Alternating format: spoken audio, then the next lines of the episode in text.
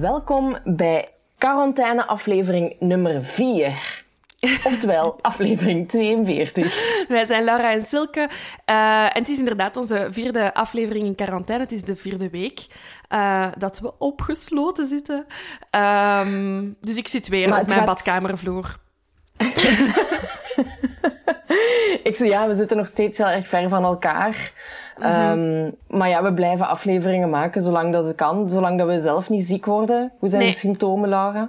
Uh, ja, dus ik heb het u daar straks even kort gezegd. Ik heb een beetje last van kortademigheid sinds vandaag. Oh. Um, nu, ik, allee, ik, ik, dat zei ik daar straks dan ook tegen mijn lieve, mijn broer. Um, en die uh, alle twee direct, ja, Laura, maar je hebt ook twee dagen in stof zitten verbouwen in je huis. En ik was, ah ja, ja. ah ja, ja, ja, ja, dat kan ook wel. Um, ja, ik ben een beetje een hypochonder. Um, alleen mijn moeder is vooral een hypochonder en ik heb dat zo een beetje geërfd. Uh, dus ja, voilà. Ja, maar ik herken dat heel goed hoor. Ik ben ook bij elke nies of wat dan ook, denk ik, ja, nu zijn we er. Allee, nu, nu, nu is het zover. Nu, nu moet, ik, uh, moet ik afgevoerd worden. maar uh, nee, bij mij is het in ieder geval nog wel uh, oké okay, okay. voorlopig. Maar dat ook direct. Hè. Ik was ook echt zo... Oké, okay, ik ga me even douchen voor het geval dat ik straks naar het ziekenhuis moet. Zo niet... zo niet van, ça va wel, ik ga eens een nachtje slapen. En ik was echt, oké, ik moet zien dat ik deftig ben, dat ik als kind ziekenhuis beland. Dat alles in Snap ik. maar die mensen hebben al wat gezien, hoor. Die maar dat is waar. Dat is waar, ja. Weer dat al... is nog steeds weer het, ja, een, een ik denk dat we hetzelfde even... wouden zeggen, ja. Ja, voilà. Goed bezig allemaal. Um, ja, we zijn aan het zakken, hè. De cijfers worden beter, heb ik de indruk. Allee, vandaag, dinsdag. Dus uh, mm -hmm. nog even en dan hopen dat het, uh, dat het toch snel voorbij zal zijn, hè. Maar... Ik vrees ervoor. Ik weet het niet. Ik denk dat we nog even uh, bezig gaan zijn. Ja, maar goed, ik wil... zolang ik wil ook optimistisch blijven, maar ik denk wel echt dat we uh, vakanties kunnen annuleren en festivals, festivals, kunnen verplaatsen naar volgende zomer. Dat denk ik wel. Ja, ja.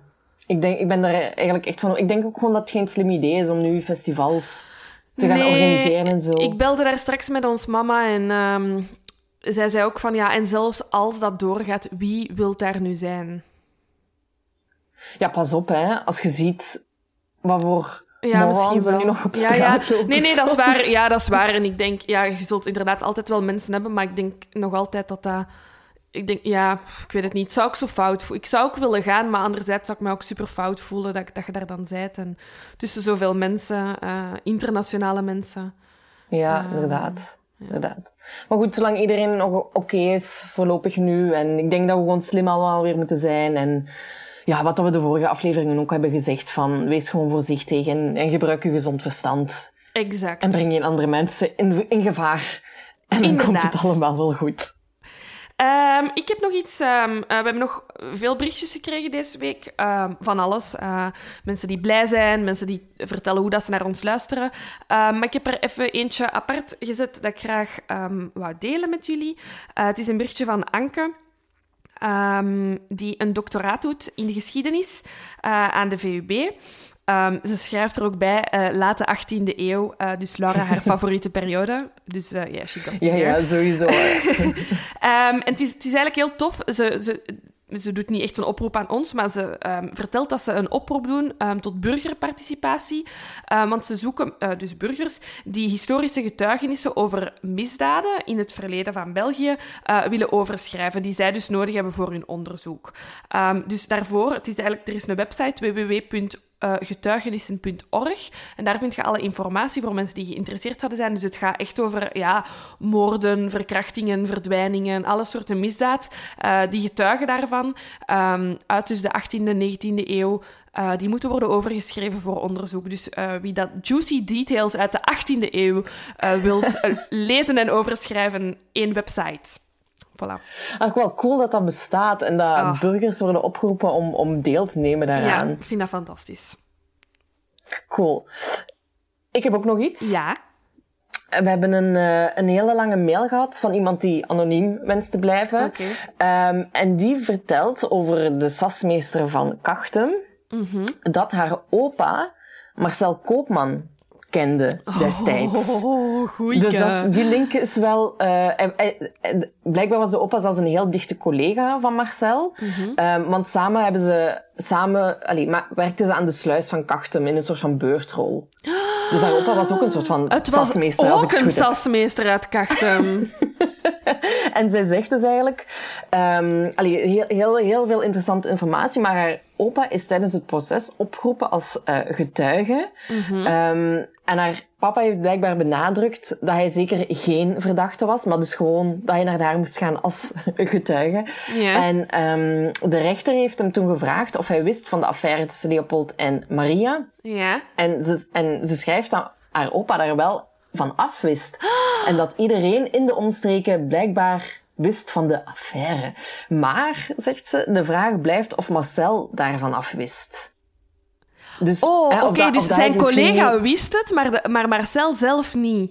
Allee, of dat weten Ja, ze of niet. dat, of, dat, of dat niet, het, het niet geweten wou hebben. Dat kan misschien ook. Maar ze gaan oké. ervan uit dat hij het dus niet geweten heeft. Maar ehm die, die opa heeft blijkbaar ook een, met Mar- Marcel een, een gesprek gehad. Waarin de Marcel zegt van ja, eh, nu moet je toch eens... eh allee, weten wat, dat, wat voor raar iets ik ben tegengekomen bij eh, Leopold. Ehm, Leopold had een hele grote kist gemaakt en hij vroeg me om deze uit te testen door er even in te gaan liggen. Raar toch? Dus dat heeft Marcel tegen de opa gezegd. Ja. Maar haar opa heeft niet over dat gesprek getuigd. Ehm, omdat eh, ja, hij, hij, hij wel wat angst had uit wraak. Allee, dat, dat Leopold wraak zou nemen. Oh. Ehm, aangezien dat haar opa er rotsvast van overtuigd is dat Leopold Marcel heeft vermoord. Echt waar. Oké. Ja, zot, hè? Dat is echt zot. Dat En zo komt het zot. weer heel dichtbij. Zo komt het weer heel dichtbij. Ehm, ja, belofte maakt schuld. Eh, ik heb vorige aflevering eh, gezegd dat ik eh, iedereen ging voorlezen ehm, Ah, ja. die onze 1 april mop heeft gezien. Ehm, dat is niemand. We waren er nog mee aan het lachen. Eh, maar effectief, eh, dus ik heb de playlist in de loop van 1 april, dus niet echt 's ochtends, maar in de loop van 1 april gewijzigd. Ehm, en dan 2 april 's ochtends terug veranderd. En we hebben van niemand een bericht gekregen. Ehm, achteraf, wel van ja, een- achteraf heeft, hem, heeft, eh, heeft alsnog één iemand gestuurd van ja, ik had het wel gezien, ehm, maar ja, ik dacht er niks van te zeggen of zo. Ehm, maar ze heeft dan toch een bericht gestuurd toen dat ze de aflevering heeft gehoord. Oh, ik ben haar naam even kwijt. Ehm, maar dus bij deze ehm, weet ik nu dat als je een 1 april mop maakt, dat je die duidelijk op de sociale media moet zetten. Tijdens het maken. Wel, volgend jaar een nieuwe kans, hè? Volgend jaar een nieuwe kans. Ik zit Maar- nu al boordevol ideeën voor volgend jaar. No, no shame, Laura. Ik heb geen schaamte, zoals eerder gezegd. Nee, ik heb geen schaamte. Zullen we eraan beginnen? We gaan eraan beginnen. Ehm, ja, Silke, je hebt de zaak gekozen, hè? Ja, ik, eh, ik heb deze eigenlijk zien passeren in... eh allee, ik kende de zaak al, maar iemand in de Facebookgroep eh, had, heeft deze zaak als suggestie gedaan. Ehm, dat is de zaak van eh The Silent Twins of Jennifer en June Gibbons. Yes. En ehm even kort, op het eerste zicht leek me dat een heel creepy zaak. Ja. Um, maar door meer uh, ja, research te doen en zo, vind ik het vooral een zeer schrijnende zaak. En um, is het, uh, ja, het, het eindigt op, op, in een mysterieus overlijden. En ja, het, het spreekt, het, ik snap waarom mensen het, het heel interessant zouden kunnen vinden, want het, ja, het is ook iets wat je echt in horrorfilms kunt Ja. zien. In de media worden ze ook de, de horror-tweeling uh, genoemd. Um, maar ik vind dat dat een, absoluut geen eer aandoet. Nee, en het is zeer eh, belangrijk in dit verhaal, want als je de, als je de korte samenvatting leest, ehm, wat dus twee zussen zijn, eh, een tweeling, eh, die beslissen om enkel tegen elkaar te spreken in een niet verstaanbare taal. Dat klinkt als een, als een horrorscenario, hè. Ehm, maar als je dan de background begint te lezen ehm, en alles er rond, dan is het inderdaad, wat dat jij al zei, zeer schrijnend en triestig. En zeer mensonterend van iedereen rond hen.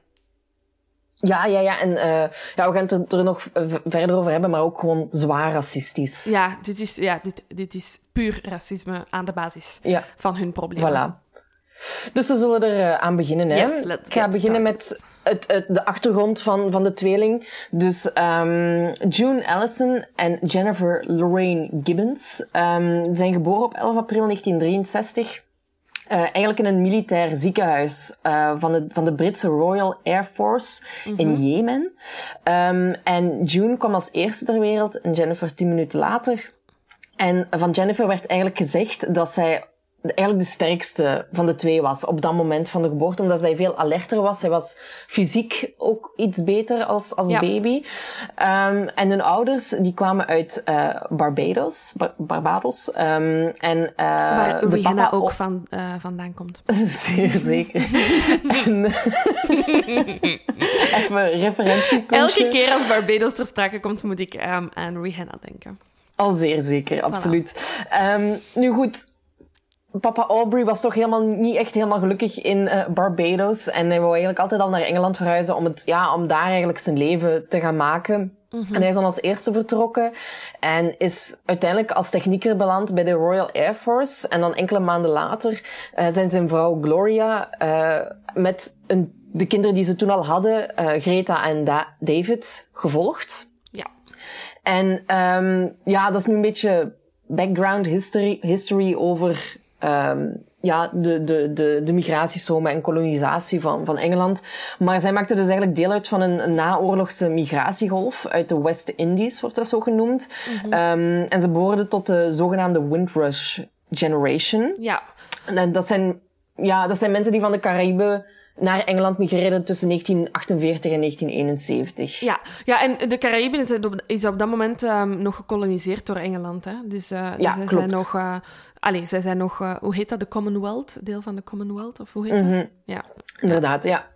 Uh, en die, die, allee, fun fact vind ik dan, die, uh, de naam, de Windrush Generation, komt eigenlijk, dat is een verwijzing naar het schip MV Empire Windrush, die mm -hmm. uh, op 22 juni arbeiders meebracht uit Jamaica, Jamaica om het tekort aan werkkrachten door Wereldoorlog 2 in te dijken. dus daar komt die naam vandaan. En ze hoopte echt, hè, Aubrey en Gloria, um, dat ze in hun nieuw land echte Britten konden worden. Mm -hmm. Dus die hadden daar echt wel een heel romantisch beeld van, wat ik ook totaal kan begrijpen. Ja. Hè. Je verhuist naar een nieuw land, je hebt allemaal hopen en dromen. Um, hè, ze, ze hadden ook op school allerlei dingen geleerd over het thuisland, om het dan zo maar te noemen. Ja, van... en dat is echt goed dat je dat zo zegt, hè, want dat is wat hen ook werd, allee, wat hen werd aangeboden. Hè. Dit is ook een beetje, ik, allee, dat, dat breekt al mijn hart. Hè. Een schip waar ja. naar heel die migratiestroom wordt vernoemd. Is een beetje uh, de slavenhandel in de omgekeerde richting. Hè. Terug ja, van, van, van de ene kant naar de andere kant, um, waar je opnieuw eigenlijk in een nieuw land van mensen die daar boven u staan, want laten we het gewoon zo stellen, dat is ook gewoon zo. Uh, de Britten staan boven de personen die uit die, uit die uh, kolonies komen. Um, ja. ja, en dan in de hoop om daar een nieuw mooi leven op te bouwen, ja, dan, ben ik al, dan word ik al een beetje uh, emotioneel als ik zoiets lees. En terecht. Ja, ja want allee, zij, hadden zoiets van, ja, je hebt er de queen en iedereen speelt cricket en we gaan een mooi huis krijgen en we gaan liters thee drinken en alles gaat perfect zijn. Mm. Um, maar ja, de realiteit was natuurlijk, hè, zoals gezegd, compleet anders. Ze moesten door het werk van, van Aubrey, die als technieker werkte, continu verhuizen eigenlijk naar verschillende militaire basissen over heel de wereld.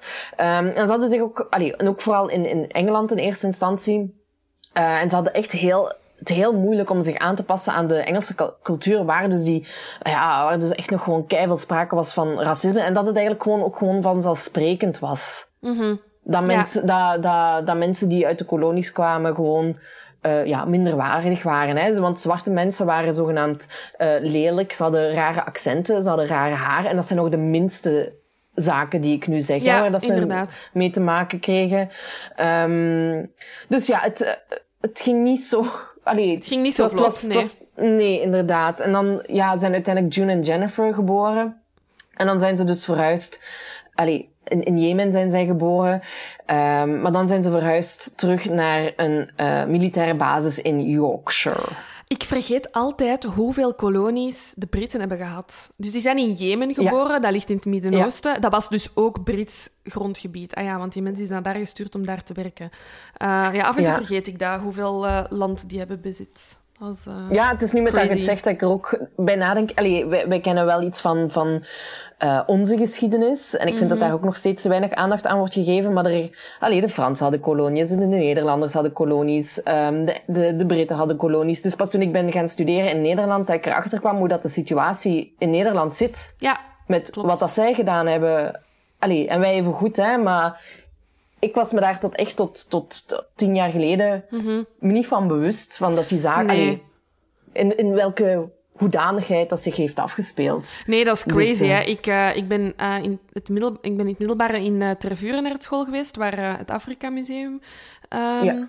Allee, het Museum voor Midden-Afrika eh, heet het officieel, denk ik, staat. Um, en daar, daar is het Koloniepaleis aan, dat is een feestzaal. Eh, en omdat onze school in Tervuren lag, um, werd uw eindejaarsbal in het Koloniepaleis georganiseerd. Oh. Mhm. Um, nu, uh, ja, dat is al maf. Wacht, en nu ga ik nog iets Ja. erger zeggen. Um, die renovatiewerken aan het Koloniepaleis zijn begonnen toen ik in het zesde middelbaar zat. Dus mijn eindejaarsbal kon daar niet doorgaan. En ik was echt pissed as fuck dat mijn eindejaarsbal niet in het Koloniepaleis kon plaatsvinden. Oh, en ik Laura. schaam mij tot op de dag van vandaag nog altijd voor die gevoelens.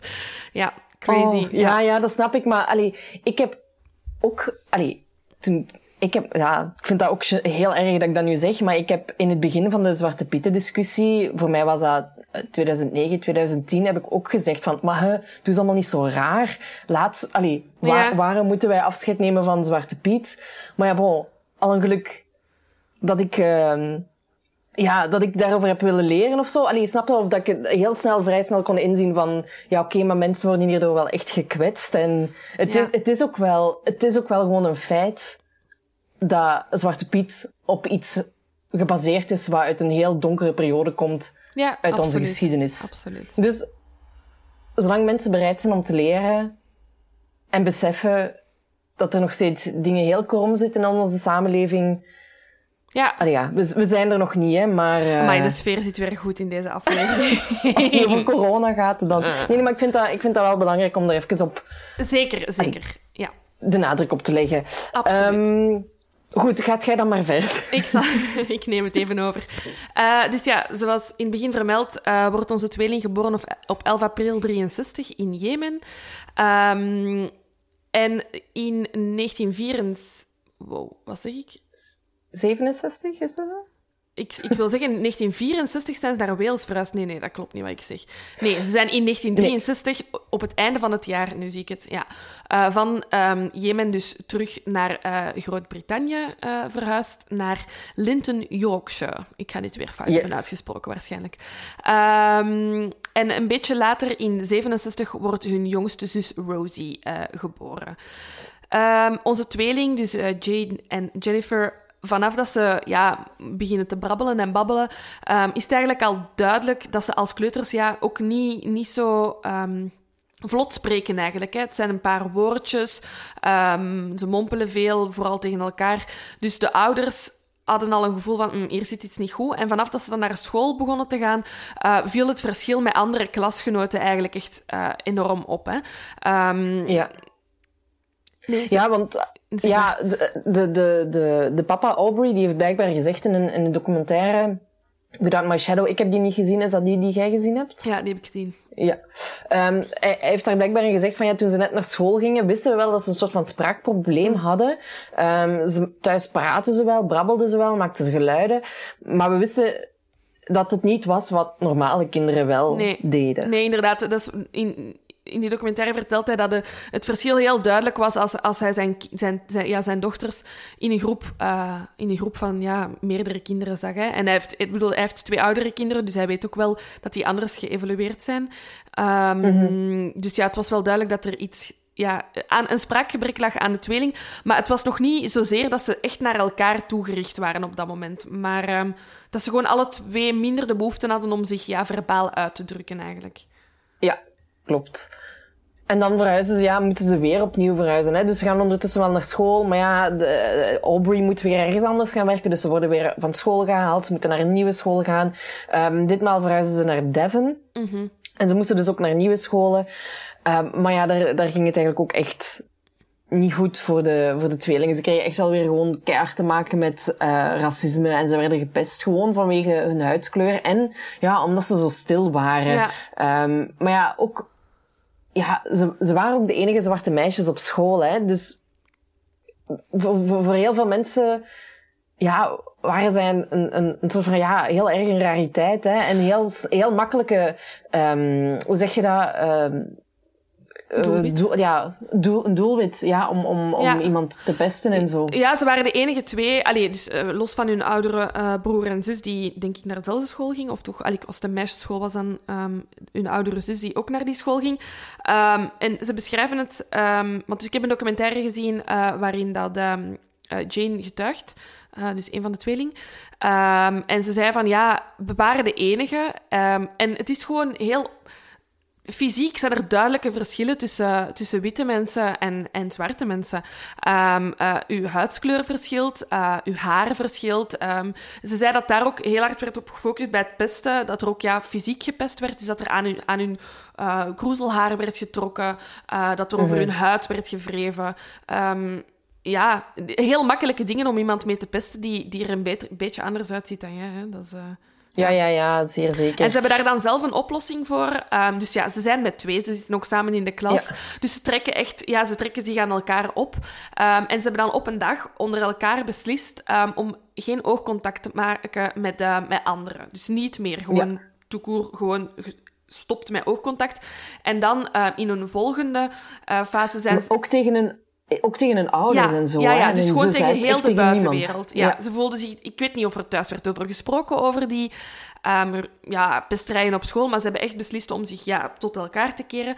En ze zijn dan ook gestopt met praten in eerste instantie tegen hun ouders en hun oudere broers en zussen. Dus wel nog tegen hun jongste zusjes spraken ze.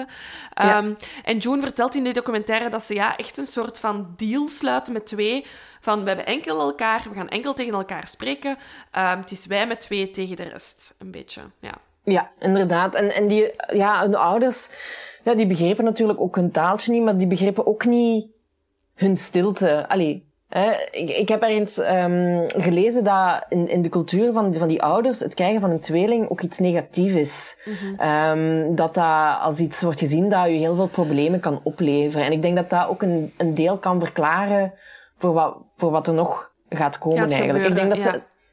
ze, ik denk dat zij, dat zij June en Jennifer doodgraag zagen, maar ook vanuit hun culturele normen en waarden ook bepaalde beslissingen hebben gemaakt mm -hmm. die nefast zijn geweest voor, uh, voor wat er met, met June en Jennifer is gebeurd. Maar goed, ja. dat is een, een klein deel van het geheel. Ik wou gewoon even als side note, hè, omdat we, we hebben het al aangehaald, is dat ze um, een, een soort van eigen taal creëren tegenover elkaar.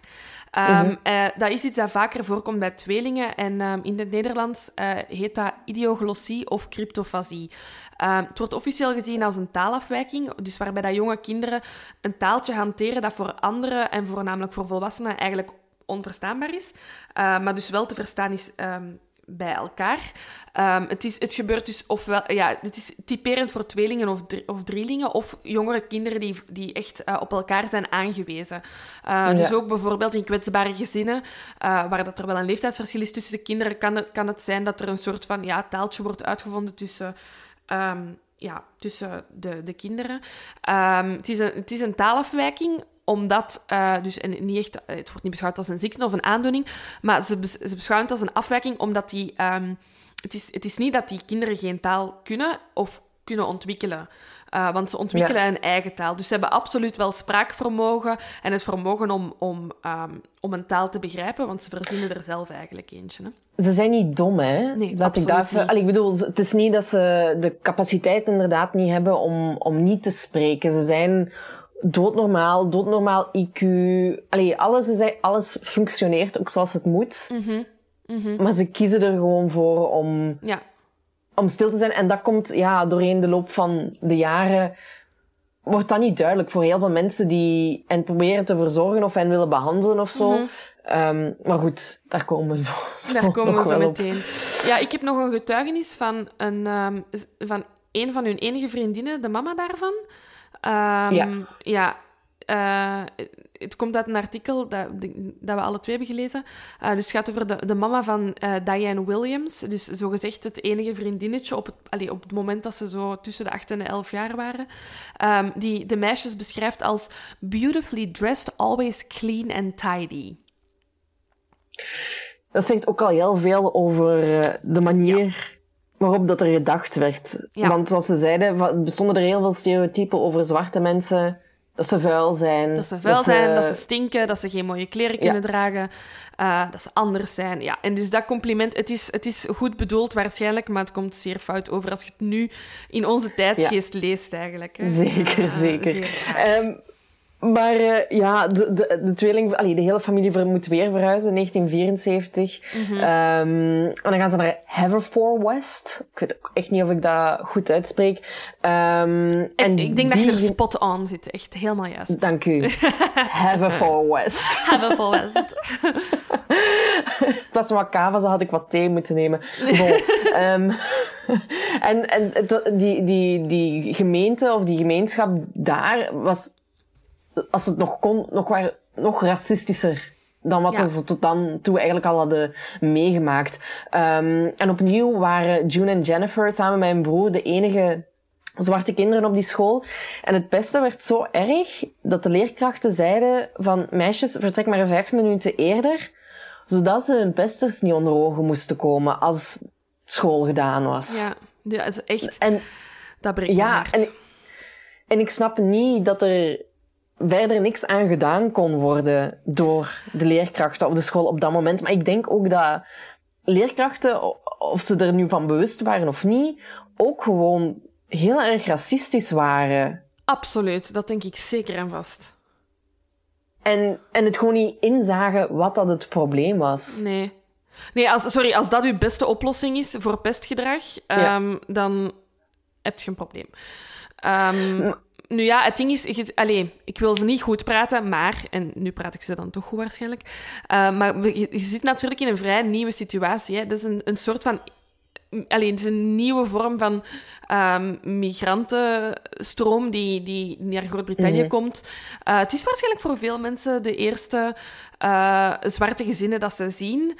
Uh, met hun gebruiken, met hun, uh, met hun manier van leven, dat ineens heel dichtbij komt. En daar moet een mening worden over gevormd. En die is zeer afstandelijk en um, denigrerend. ja, xenofobisch ook ja, gewoon heel erg. Ja, ja, absoluut. absoluut. Ja. Um, ja. ja. Het heeft, allee, tot, de... op vandaag, tot op de dag van vandaag is racisme aanwezig in onze maatschappij. We zijn nu oh, bijna 50 jaar verder. Um, we're still learning. Hè? Uh, hoe om te gaan met uh, anderen. Dus uh, ja, nog altijd moeilijk. Het is, het is een zwaar onderwerp ja. vandaag. Maar goed, ja, allee, weet je, ik wil nog even zeggen, wij, wij, weten totaal niet wat dat, dat is. We kunnen ons dat alleen maar inbeelden, en, maar we kunnen ons daar totaal niet in verplaatsen of zo. Dus mochten we ook dingen fout zeggen of zo, of uh, mochten we toch iets zeggen wa, wa, waardoor, iemand, uh, waardoor dat we iemand beledigen of zo, Um, laat het ons weten, want wij kunnen daar ook alleen maar uit, uit leren. Nee, ik heb... Uh, dat, is, dat is effectief waar ik ben... Wat voor mij dichtst bij dit gevoel komt, en dit komt totaal niet dicht bij het gevoel, maar wat voor mij het dichtst bij uh, komt... Uh, ik ben als kind in Oeganda uh, geweest, met mijn ouders op vakantie. En ik, op het moment dat wij landen in die luchthaven en uit dat vliegtuig stappen, uh, waren wij als witte mensen in de minderheid. En ik weet dat mij dat echt overviel als kind, dat ik rond mij keek. En heel stom, maar echt in mijn hoofd was dat... Ik, ik, ik zag niks herkenbaars. Uh, en iedereen had u gezien. Iedereen had u gezien. Je viel op. Want je werd wit, in, wat logisch is, in een, in een land in Afrika waar dat de bevolking 99% zwart is. Um, En ik, dat is zo'n gevoel dat is mij toe... Ik, ik, ja, ik kan mij dat nog altijd voor de geest stellen dat ik van dat vliegtuig stap en denk wow, we zijn echt... We zijn hier alleen. En alsnog heeft toen niemand iets negatiefs tegen u gezegd of over u gezegd. Niet. Nee, nee, nee. Dus... Iedereen had u gezien. Het, het, gevoel van bekeken worden, dat, dat heb ik toen wel ervaren. Allee, sowieso tijdens die reis. Um, maar dus, dat, is, dat, is maar een, dat is maar echt een fractie van wat, dat, wat dat mensen met, van andere origine in ons land uh, moeten voelen. Dat moet, ja, ik, ik vond dat zo... Ja, echt onwezenlijk. En, en ja, dus ik kan, ik kan er mij een Ja, klein is- beetje iets bij voorstellen, maar ook totaal niet. Maar ik, We, Ja. we zijn geprivilegeerd, hè. absoluut, dat is het gewoon. absoluut.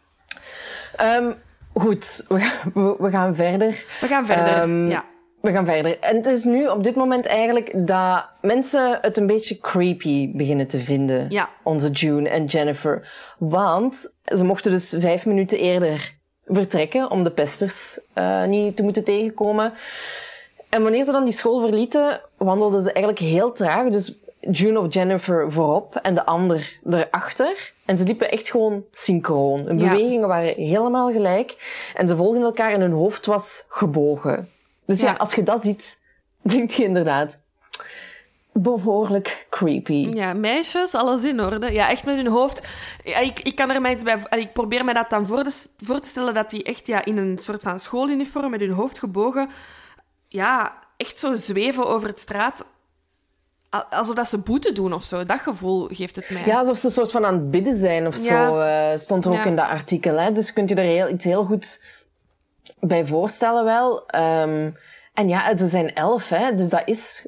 Op, allee, voor mensen die dat de eerste keer zien of, niet, of, of de meisjes niet kennen, kan dat wel een beetje creepy allee, Ja. of eng overkomen van waarom doen ze dat? Ja, Ik snap dat dat bij heel veel van de dingen die aan bod gaan komen, heel, de vraag is van waarom, hoe Ja. komt het dat dit gebeurt? ja. Want oké, we, tonen. we hebben daar straks, we hebben daar straks gezegd, ze hebben een normale IQ, het zijn normale meisjes. Niet super normaal. Er scheelt wel Nee. effectief iets met hen. Hè. Eh, hun, hun broers en zussen doen niet hetzelfde eh, als zij. Ehm, nu, het ding is, wat de situatie... allee, of, of alles wat dat ervoor gebeurt, zal natuurlijk wel meespelen, maar het is inderdaad... Hun gedrag is wel echt raar. Ja, dit, dit, is, dit, ja, dit mag wel gezegd worden. Dat, dit doet geen... Dit doet amper een elfjarige. Allee, Nee. dit, eh, dit is heel uitzonderlijk, hè. Ehm, en ja, wanneer ze dan... Allee, het is ondertussen 1976 dan, wanneer dat ze 13 zijn, dus ze zijn twee jaar verder. Dan, dan komt John Reese op de proppen. En John Reese is wel iemand heel belangrijk die eigenlijk het, het verdere verloop bepaalt van hun leven, hè. Ja, absoluut. En het is, het is, hij is een beetje... Allee, het is eigenlijk stom, to- allee, stom toeval. Hij is de schooldokter eh of Ja. verpleegkundige. eh allee, verantwoordelijk voor eh, alle medische dingen binnen de school. En ehm, dit, dit, dit kan ik mij ook zo levendig herinneren. Het is zo tijd voor de jaarlijkse spuitjes. Ja, Ehm, inderdaad. Bij ons was dat hepatitis A of zo dat je moet krijgen. Zoiets, Eh, Zo ja. rond die leeftijd, hè, ze zijn 13 jaar. En dus ehm, alle studenten moeten eh, bij hem passeren eh, in één lange rij voor allemaal een prik in de arm tegen, bij hen is het tuberculose. Ja. Ehm, en hij beschrijft dat dan achteraf van, ja, hè, ik zie de ene witte arm na de andere passeren en ineens steekt er een zwarte arm uit. Oeh, super raar. Ja. Ehm, en hij zegt van ja, eh, dus ik kijk op en ik zie een, een eh, jong zwart meisje eh, tegenover mij staan. Ik probeer te zeggen van ik, ik ontsmet haar een arm en ik zeg van ah ja, pas op, ik ga prikken. Maar die blijft gewoon emotieloos in een soort van trance voor zich uitstaren. Die naald prikt in haar arm, geen reactie, echt geen, geen, enkele krimp in haar gezicht. Allee, hij handelt dat af, hij vindt dat super raar. Meisje gaat naar buiten, haar tweelingzus komt binnen, exact hetzelfde.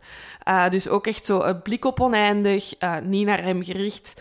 Eh, weer van, ja, ik ga prikken, geen reactie. Ja, echt heel apathisch. Ja, ja, ja, inderdaad. En hij heeft dat dus gezegd aan de directeur. Van ja, eh, is er iets met, met, met June en Jennifer waarom, dat ze zo zouden eh, waarom dat ze zo reageren? En de directeur zegt daarop, ze vormen geen probleem, dus het is oké. Dus hij ging er al vanuit dat zwarte mensen problemen veroorzaken. Maar June en Jennifer zijn kalm, ze doen niks. Dus we gaan er verder niet op in. We laten het Ja. zo. Maar Reese gaat er niet mee akkoord. En die zegt, ja, ik wil dat dit toch eens verder eh, bekeken wordt. Ehm, en heeft dan de zaak van June en Jennifer doorverwezen aan een zekere Evan Davies. Ehm, En dat was een kinderpsychiater in de regio waar dat de meisjes woonden. En hij probeert dus ook met de meisjes te babbelen eh, en te communiceren, maar ze reageren gewoon echt totaal niet. En hij beslist dan van ja, oké, ik kan hier echt verder niks mee doen. Dus hij verwijst ze dan door naar Anne Treehorn. Ehm, en dat is een logopediste eh, die in, in, de, in het lokale ziekenhuis die daar eh, werkt. Ja, Ja, Uh, en zij begint dan ook met therapie in 1977. Uh, en wat dan ook weer apart is, van als de therapiesessie bezig was, dan spraken June en Jennifer nooit tegen haar. Nee. En um, ja, het, het, het lijkt er wel op. Ik denk dat dat hier was. Um, of ja, ze, ze heeft het dan wel laten lezen, laten hardop lezen, maar dan moest zij wel uit de kamer Ja, zijn. En ja. dan konden dingen op tape opgenomen worden. Um, en daaruit ontdekte uh, de logopedisten eigenlijk dat ze een soort van geheime taal hadden.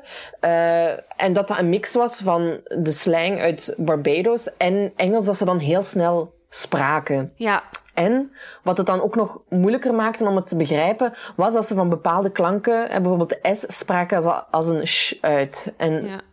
nog van dat soort uh, zaken. Dus voor, voor veel buitenstaanders die hen voor de eerste keer horen praten of zo, ja, die hebben geen idee waar dat het over gaat. Hè? Nee, ja, ik heb die Ehm, documentaire dus gezien waarin dat Jane spreekt.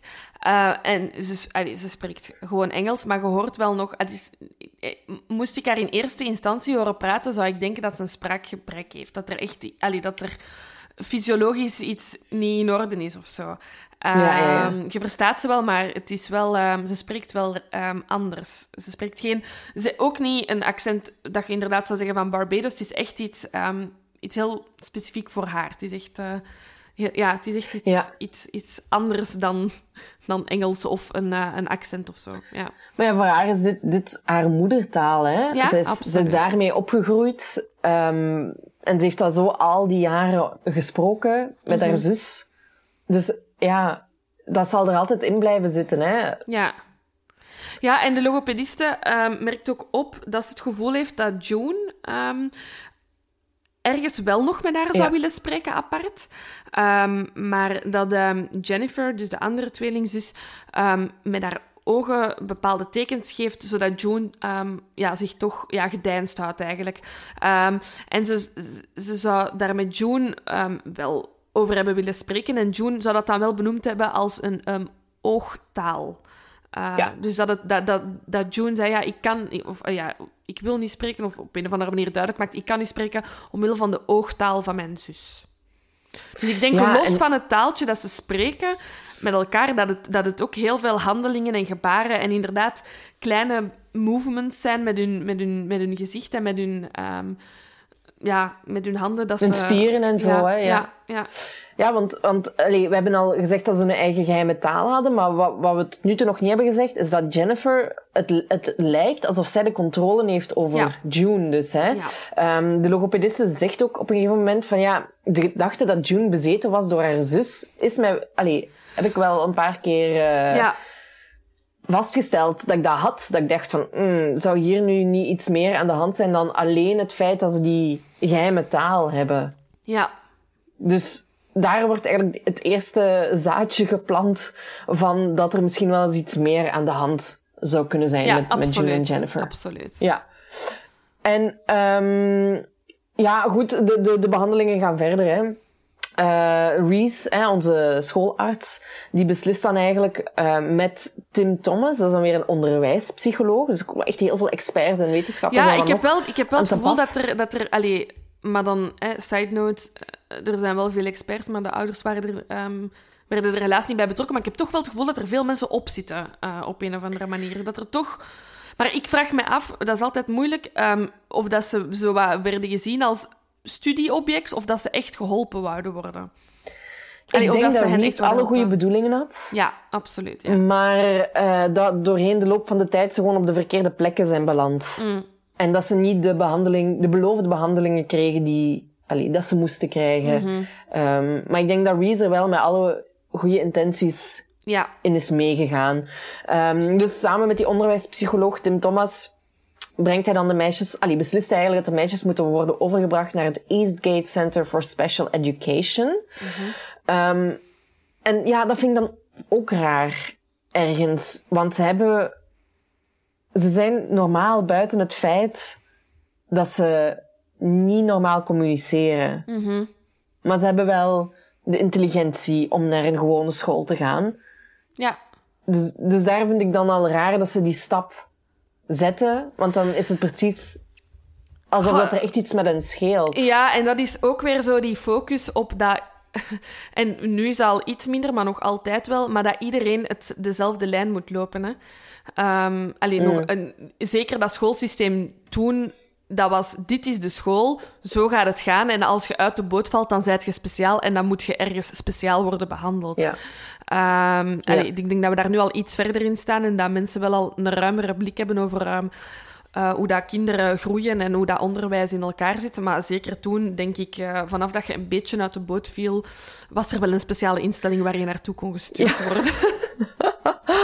Ja, inderdaad. Ehm, ja, en jij sprak net ook over, over de ouders, hè, dat die eigenlijk niet geraadpleegd Nee. werden. En ik heb hier nog staan van dat zij inderdaad wel gewoon meegingen in die beslissingen, omdat zij ook zoiets hadden van, ja, dit is het promised land, om het zo maar te zeggen. Dit zijn de Britse autoriteiten. Die zullen nu toch wel weten wat dat het beste is voor onze kinderen. Mhm. Ehm, maar echt geraadpleegd zijn ze nooit. Nee, nee. Dus ze hadden zoiets van, ja, we, we zullen wel zien wat dat het allemaal geeft. Het zal wel, hè. Ehm, en effectief ging het in Eastgate wel iets beter met de meisjes. Ja, Ehm, inderdaad. Ja, ze, allee, ze gingen in therapie dus met die onderwijspsycholoog, met Tim Thomas, maar ze, ze bleven wel zwijgen, hè. Ehm, ze gingen nog, ze, ze, ze, ze gingen nog wel naar huis ook, maar daar was eigenlijk ook echt niks mee aan te, allee, niks Nee. mee aan te vangen. Nee, ik heb ergens ook gelegen, dus, eh, hun- gelezen, hun oudste zus is getrouwd. ehm, en dan hebben ze zo wat zelf beslist. Dan vraag ik me dan ook af, oké, die spreken niet, maar die moeten dan toch... Soms moeten ze toch wel dingen hebben gezegd, want ze hadden dan een heel punt gemaakt van dat ze wel ehm, bij de plechtigheid van het huwelijk wouden zijn, maar absoluut niet op het feest. Maar hoe maakt... Maar Allee, ik denk hoe dat heb- ze, Nee, zeg maar. Ja, ik denk dat ze dat, dat, ze dat deden via, via brieven. Hè. Allee, daar komen Ja. we straks ook nog op Ja. terug. Ehm, ik denk dat ze gewoon wel heel veel opsch- opschreven en zo communiceerden. Ja. Ja, misschien wel. Ja. Lijkt mij. Maar inderdaad, eh, eh, raar hè, dat ze dan toch wel weer een punt willen maken Ja, en dingen eisen. Maar ja da, daar dat- dan niet direct over willen communiceren. Nee, nee. En dan in Eastgate wordt dan eigenlijk voor het eerst iets geopperd wat dat ik al in het begin zoiets had van... Ja, het is toch simpel... Allee, niet dat ik dit simpel beschouw, deze zaak. Maar ik had dus van, hm, misschien moet je dit eens proberen. En dat doen ze dan eindelijk in Eastgate. Hè. Daar ehm, beginnen ze eigenlijk eh, de specialisten onder elkaar te bespreken... ehm, of het geen idee is om de meisjes, die op dat moment 14 jaar oud zijn, te splitsen van elkaar. Hè? Ja. Ehm, om ze uit elkaar eh, te halen, om eens te kijken wat dat, dat zou geven. Ehm, het is ook trouwens effectief geble- gebleken bij... eh, allee, ah, nu, eh, in, het huidige, in de huidige tijd, van als er zo tweelingen of kinderen zijn die een eigen taaltje hebben, ehm, om die naar aparte logopedische se- sessies te sturen, dat dat wel effectief is om, ja, om dat eigen taaltje ja, te doorbreken eigenlijk. Ehm, dus ehm, er wordt voorgesteld om dan Jennifer in Eastgate te houden en June eh, naar een andere eh, ja, soort van instelling te sturen. Ehm, en dan eens kijken wat dat, dat zou geven eigenlijk. Hè. En het is dan, Ja. het is dan die eh, Thomas dat, ehm, dat dat meedeelt aan de meisjes. En de- daar loopt het echt al, al helemaal fout. Dus hij, stelt, hij zegt van, ja kijk, we hebben het idee om jullie te splitsen. En hoewel dat ze dan zelf blijkbaar in sessies of in brieven dan al hadden gezegd dat, dat, misschien, dat ze dat misschien eens moet, zouden moeten doen. Het moment dat het dan werd uitgesproken, ehm, is echt de hel losgebarsten. Zijn die op elkaar beginnen roepen, elkaar beginnen slagen, elkaar beginnen pijn doen. Eh, ja, echt duidelijk emoties van angst eigenlijk dat ze kwijt moesten. Hè. Ik denk dat ze heel veel schrik hadden om gesplitst te worden. En dat zich dat dan even heel agressief heeft geuit. Ehm, zo zou er dus... ehm, eh, June zou een stuk haar uit Jennifer's hoofd hebben getrokken. En Jennifer zou met haar nagels eh, een, ja, een ganse kras in de eh, wang van June hebben gemaakt. Ehm, dus ze zijn helemaal beginnen flippen en zijn echt ja, met geweld uit elkaar moeten gehaald worden.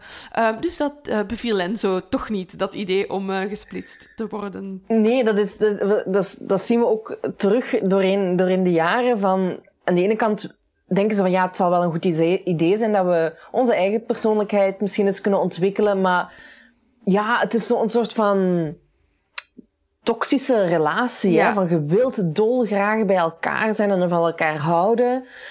Maar het, het, het gaat gewoon niet. En toch dat verlangen hebben om, om bij elkaar te blijven. En ik denk dat, dat we dat ook wel echt zien bij, bij June en, en Jennifer. Ja, ja, het is echt... eh, Op, zelfs op zo'n jonge leeftijd lijkt het voor mij echt zo een, een, slecht, een slecht huwelijk. Van Ja. 20 jaar oud. Zo lijkt het. zo vergroeid met elkaar, maar niet de moed hebben om uit elkaar te gaan. Ja, het is echt uh, heel raar. Omdat ze ook nog wel steeds van elkaar houden. Ja. Maar, de, allee, wat we daarnet ook zeiden, dat Jennifer zo wat meer controle heeft over June. Mm. Ik denk dat Jennifer daar ook effectief heel veel controle over had. Over hoe dat June zich moest gedragen. En Ja, wat ja, dat absoluut. June wou. Ehm, dat is heel erg ingegeven door wat Jennifer bepaalde. Ja, en wat zij wou en wat dat zij wou Ja, dat de mensen Maar goed, zagen. ja. En... Ja, ja, ja, zeker. En ja, ze hebben zoiets van, ja, eh, wij willen echt wel niet gescheiden worden. Dus ze hebben dan... Ja, Thomas zegt dan, maar ja, opeens begonnen ze dan wel te praten. Dan gingen ze ons bellen Ja. om te zeggen van, ja, oké, eh, we beloven dat we gaan praten als we samen mogen blijven. Ehm, en als ze dan de volgende dag terug in het kantoor van Thomas kwamen, dan zeiden ze weer niks. Hè? Nee, dus eh. Thomas had zoiets van, ja, oké, als jullie nu praten, hè, dan, dan kunnen we nog wel iets regelen. Maar zelfs dan kwamen ze eigenlijk op hun passen terug. Hè. Mhm. Ehm, dus ja, wanneer ze dan 15 zijn, in, in 1978, worden ze effectief ja, gescheiden van elkaar. Ehm, maar June was eigenlijk zo wanhopig daarover dat ze gewoon stopte met te bewegen. ja, gewoon echt een lijk speelde. Ja, inderdaad. En mensen moesten daar echt zo duwen. Ja. Allee, om, om ergens te, er, er gebeurde gewoon totaal niks meer. Ehm, en ja, de, de vrees ontstond daar eigenlijk door dat alle hulp te laat kwam voor, voor June en Jennifer. Het is wat, wat jij net ook al zei over die, over die tweelingen. Ja, Die als je er vroeg genoeg bij bent, eh, dat je dan nog wel iets kunt doen. Maar dat het, ja, June en Jennifer waren ondertussen al 15. Ehm, Ah, ik vind dat echt... Allee, ik zeg niet dat dat een voor de hand liggende oplossing is, maar de- na 15 jaar die twee uit elkaar halen is gewoon ook echt wel laat, nee? Ja, zeker. Ja, ja, ik vind dat ook. Allee, Dus dit is ik- toch ook en- niet de eerste tweeling die dit doet, denk ik, in 1970. Nee, allee, maar ik denk dat het, dat het rare eraan is dat je die toxische relatie eraan gekoppeld hebt. ja, ja, ja, absoluut, dat is waar. Die dominantie en zo. Ehm, want ze zijn dan wel echt tot het besef gekomen dat, dat June en Jennifer nooit zonder elkaar zouden kunnen leven. Hè. Nee. Ehm, en Jennifer heeft zelfs blijkbaar in haar dagboek geschreven van You are Jennifer, you are me, over June. Mhm. En eh, vooral wanneer dat ze voelde dat, dat eh, June meer afstand nam. Hè, ze zei dat ook tegen June zelf.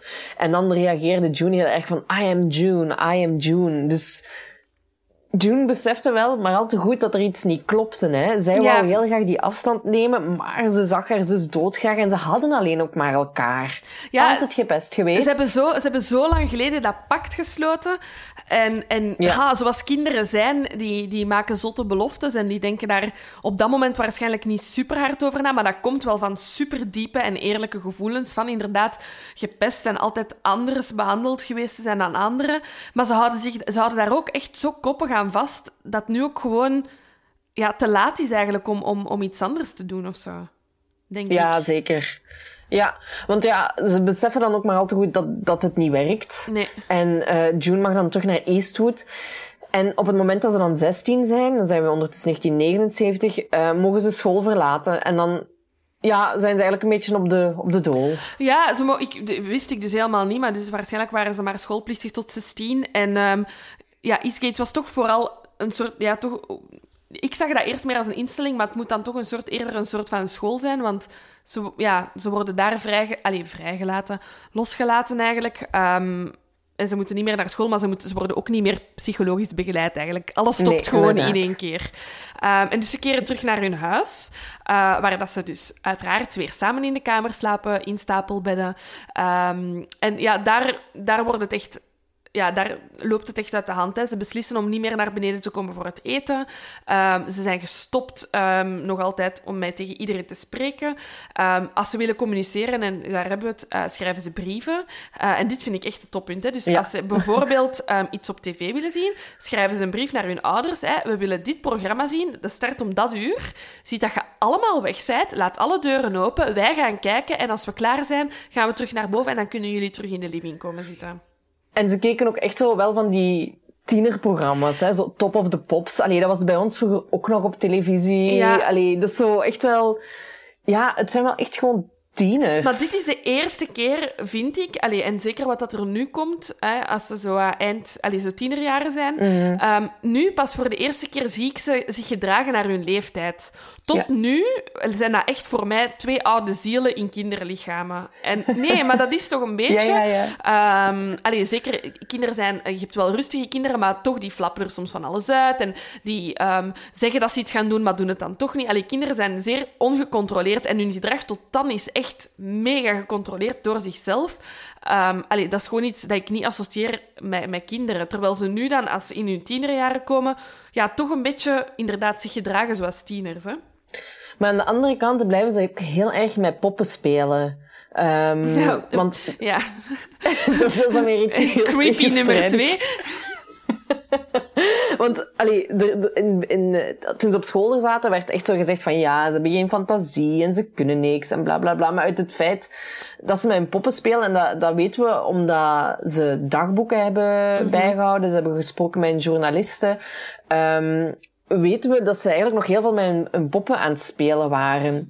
En dat ze van die van die poppen een, hun eigen familie maakten om de familie te vervangen die ze zelf hadden verstoten. Ja. Ehm, en uh, dus vanaf, hè, vanaf dat ze 16 zijn, beginnen ze dan dat, dat dagboek bij te houden. Um, maar ze willen zichzelf zo wat meer uitdagen. Dus, allee, ze zijn slim en uh, ze hebben ja, een, soort, een beetje geld gekregen, een soort van uitkering. Ja.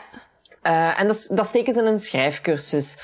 En creepy ding nummer drie. Uh, ze, hebben, ze hebben zich geregistreerd als één en dezelfde persoon. Dus ze hebben met z'n tweeën één studentennummer Ja. uh, gekregen. Omdat ze beroemde auteurs wilden worden. Ja, dit is, dit is echt zo raar. Dit is zo raar. Um, dus uh, ze beginnen ook... Ze zijn zeer, ik, merk wel dat ze zeer toegewijd zijn. Hè? Dus ze zijn toegewijd Ja. in dat zwijgen en nu zijn ze ook mega toegewijd um, in het schrijven. Um, zo begint June een boek te schrijven getiteld De Pepsi-Cola-verslaafde. Allee, de Pepsi-Cola-addict in het Engels dan.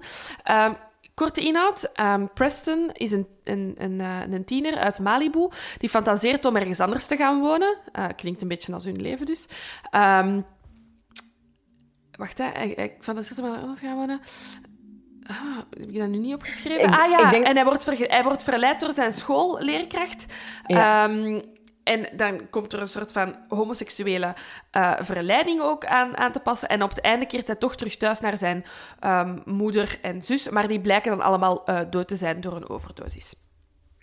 En dat Very boek wordt happy. gepubliceerd. Dat boek wordt gepubliceerd. Zo maf, zo Ik maf. vraag me af hoe ze, hoe ze dat gepitcht heeft. Um, met, met Jennifer Zoals ik het nu net heb gedaan. Zou jij dat ook niet direct lezen dan? Sowieso, sowieso. Um, en, en Jennifer die denkt van ja, ik, uh, ik, die, ja, die begint eigenlijk gewoon boeken aan de lopende band uh, te schrijven. Hè? Ja. Je hebt eentje, de Pugilist. Um, en ik vind het super origineel. Eerlijk waar, ik las het en ik zei, ik zou het lezen. Ah wel, ik ook. Het, is, het gaat dus ook over een jongen met een slecht hart en die zijn vader is chirurg en ze hebben een hond.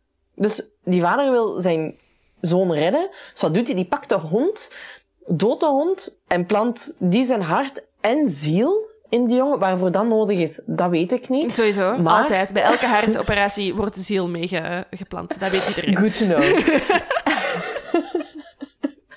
en dan um, zit, zit dus die ziel in het lichaam van die jongen. Dus de jongen is eigenlijk niet meer. De jongen is nu de hond.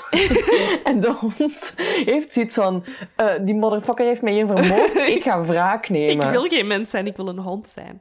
Voilà. En dan is er ook nog Discomania. Zou ik ook lezen. Zou ik ook lezen. zou ik ook lezen over een groep urban youths die in de greep zijn van de disco beat. Ja, Zalig. zou het lezen. Echt zo 70s. het is echt, het is zo, um, ofwel zouden dit scenario's zijn voor American Horror Story, ofwel um, voor Black Mirror. Ja, ze, kunnen voor beide, ze kunnen voor beide. Inderdaad. Uh, maar de, de boeken van Jennifer worden niet gepubliceerd. Nee, helaas. Dus ik denk dat dat wel echt een ferme knauw moet geweest Ja. zijn aan haar uh, zelfvertrouwen. Ja, hè? Van oké, absoluut. June, haar boek, is, haar boek is wel gepubliceerd. En ik die toch ook wel degelijke pitches heeft om boeken te, te publiceren. Iedereen wijst mij af. Ja, ja. Ehm, en ja, ze nemen het schrijven heel serieus, hè, want ze schrijven Mhm. ehm, heel veel dagboeken. En dan beginnen ze die dagboeken ehm, ook te behandelen als eh, romans. Beginnen ze die na te lezen, eh, schakelen ze elkaar in als tweede lezers, eh, brengen ze commentaar... aan in elkaars boeken, eh, herschrijven ze stukken van hun dagboeken, dus eh, totaal niet meer het principe van dagboeken. En ze gaan er echt mee om alsof dat hun dagboeken romans zijn. Ehm, zodat ze dan echt een soort van ehm, finale versie hebben van hun dagboek. Helemaal herwerkt. Ja, veel te veel werk voor een dagboek. ja, echt. ja, inderdaad. En ehm, ja, dus ze zijn eigenlijk daarmee heel erg mee bezig. En dan, ja, op een gegeven moment worden ze natuurlijk ook 18, hè. Ja. Dus we zijn dan 1980. En ja, zoals iedere persoon in zijn leven, die wil, wil gewoon bemind worden, hè. Iedereen wil affectie en liefde kennen.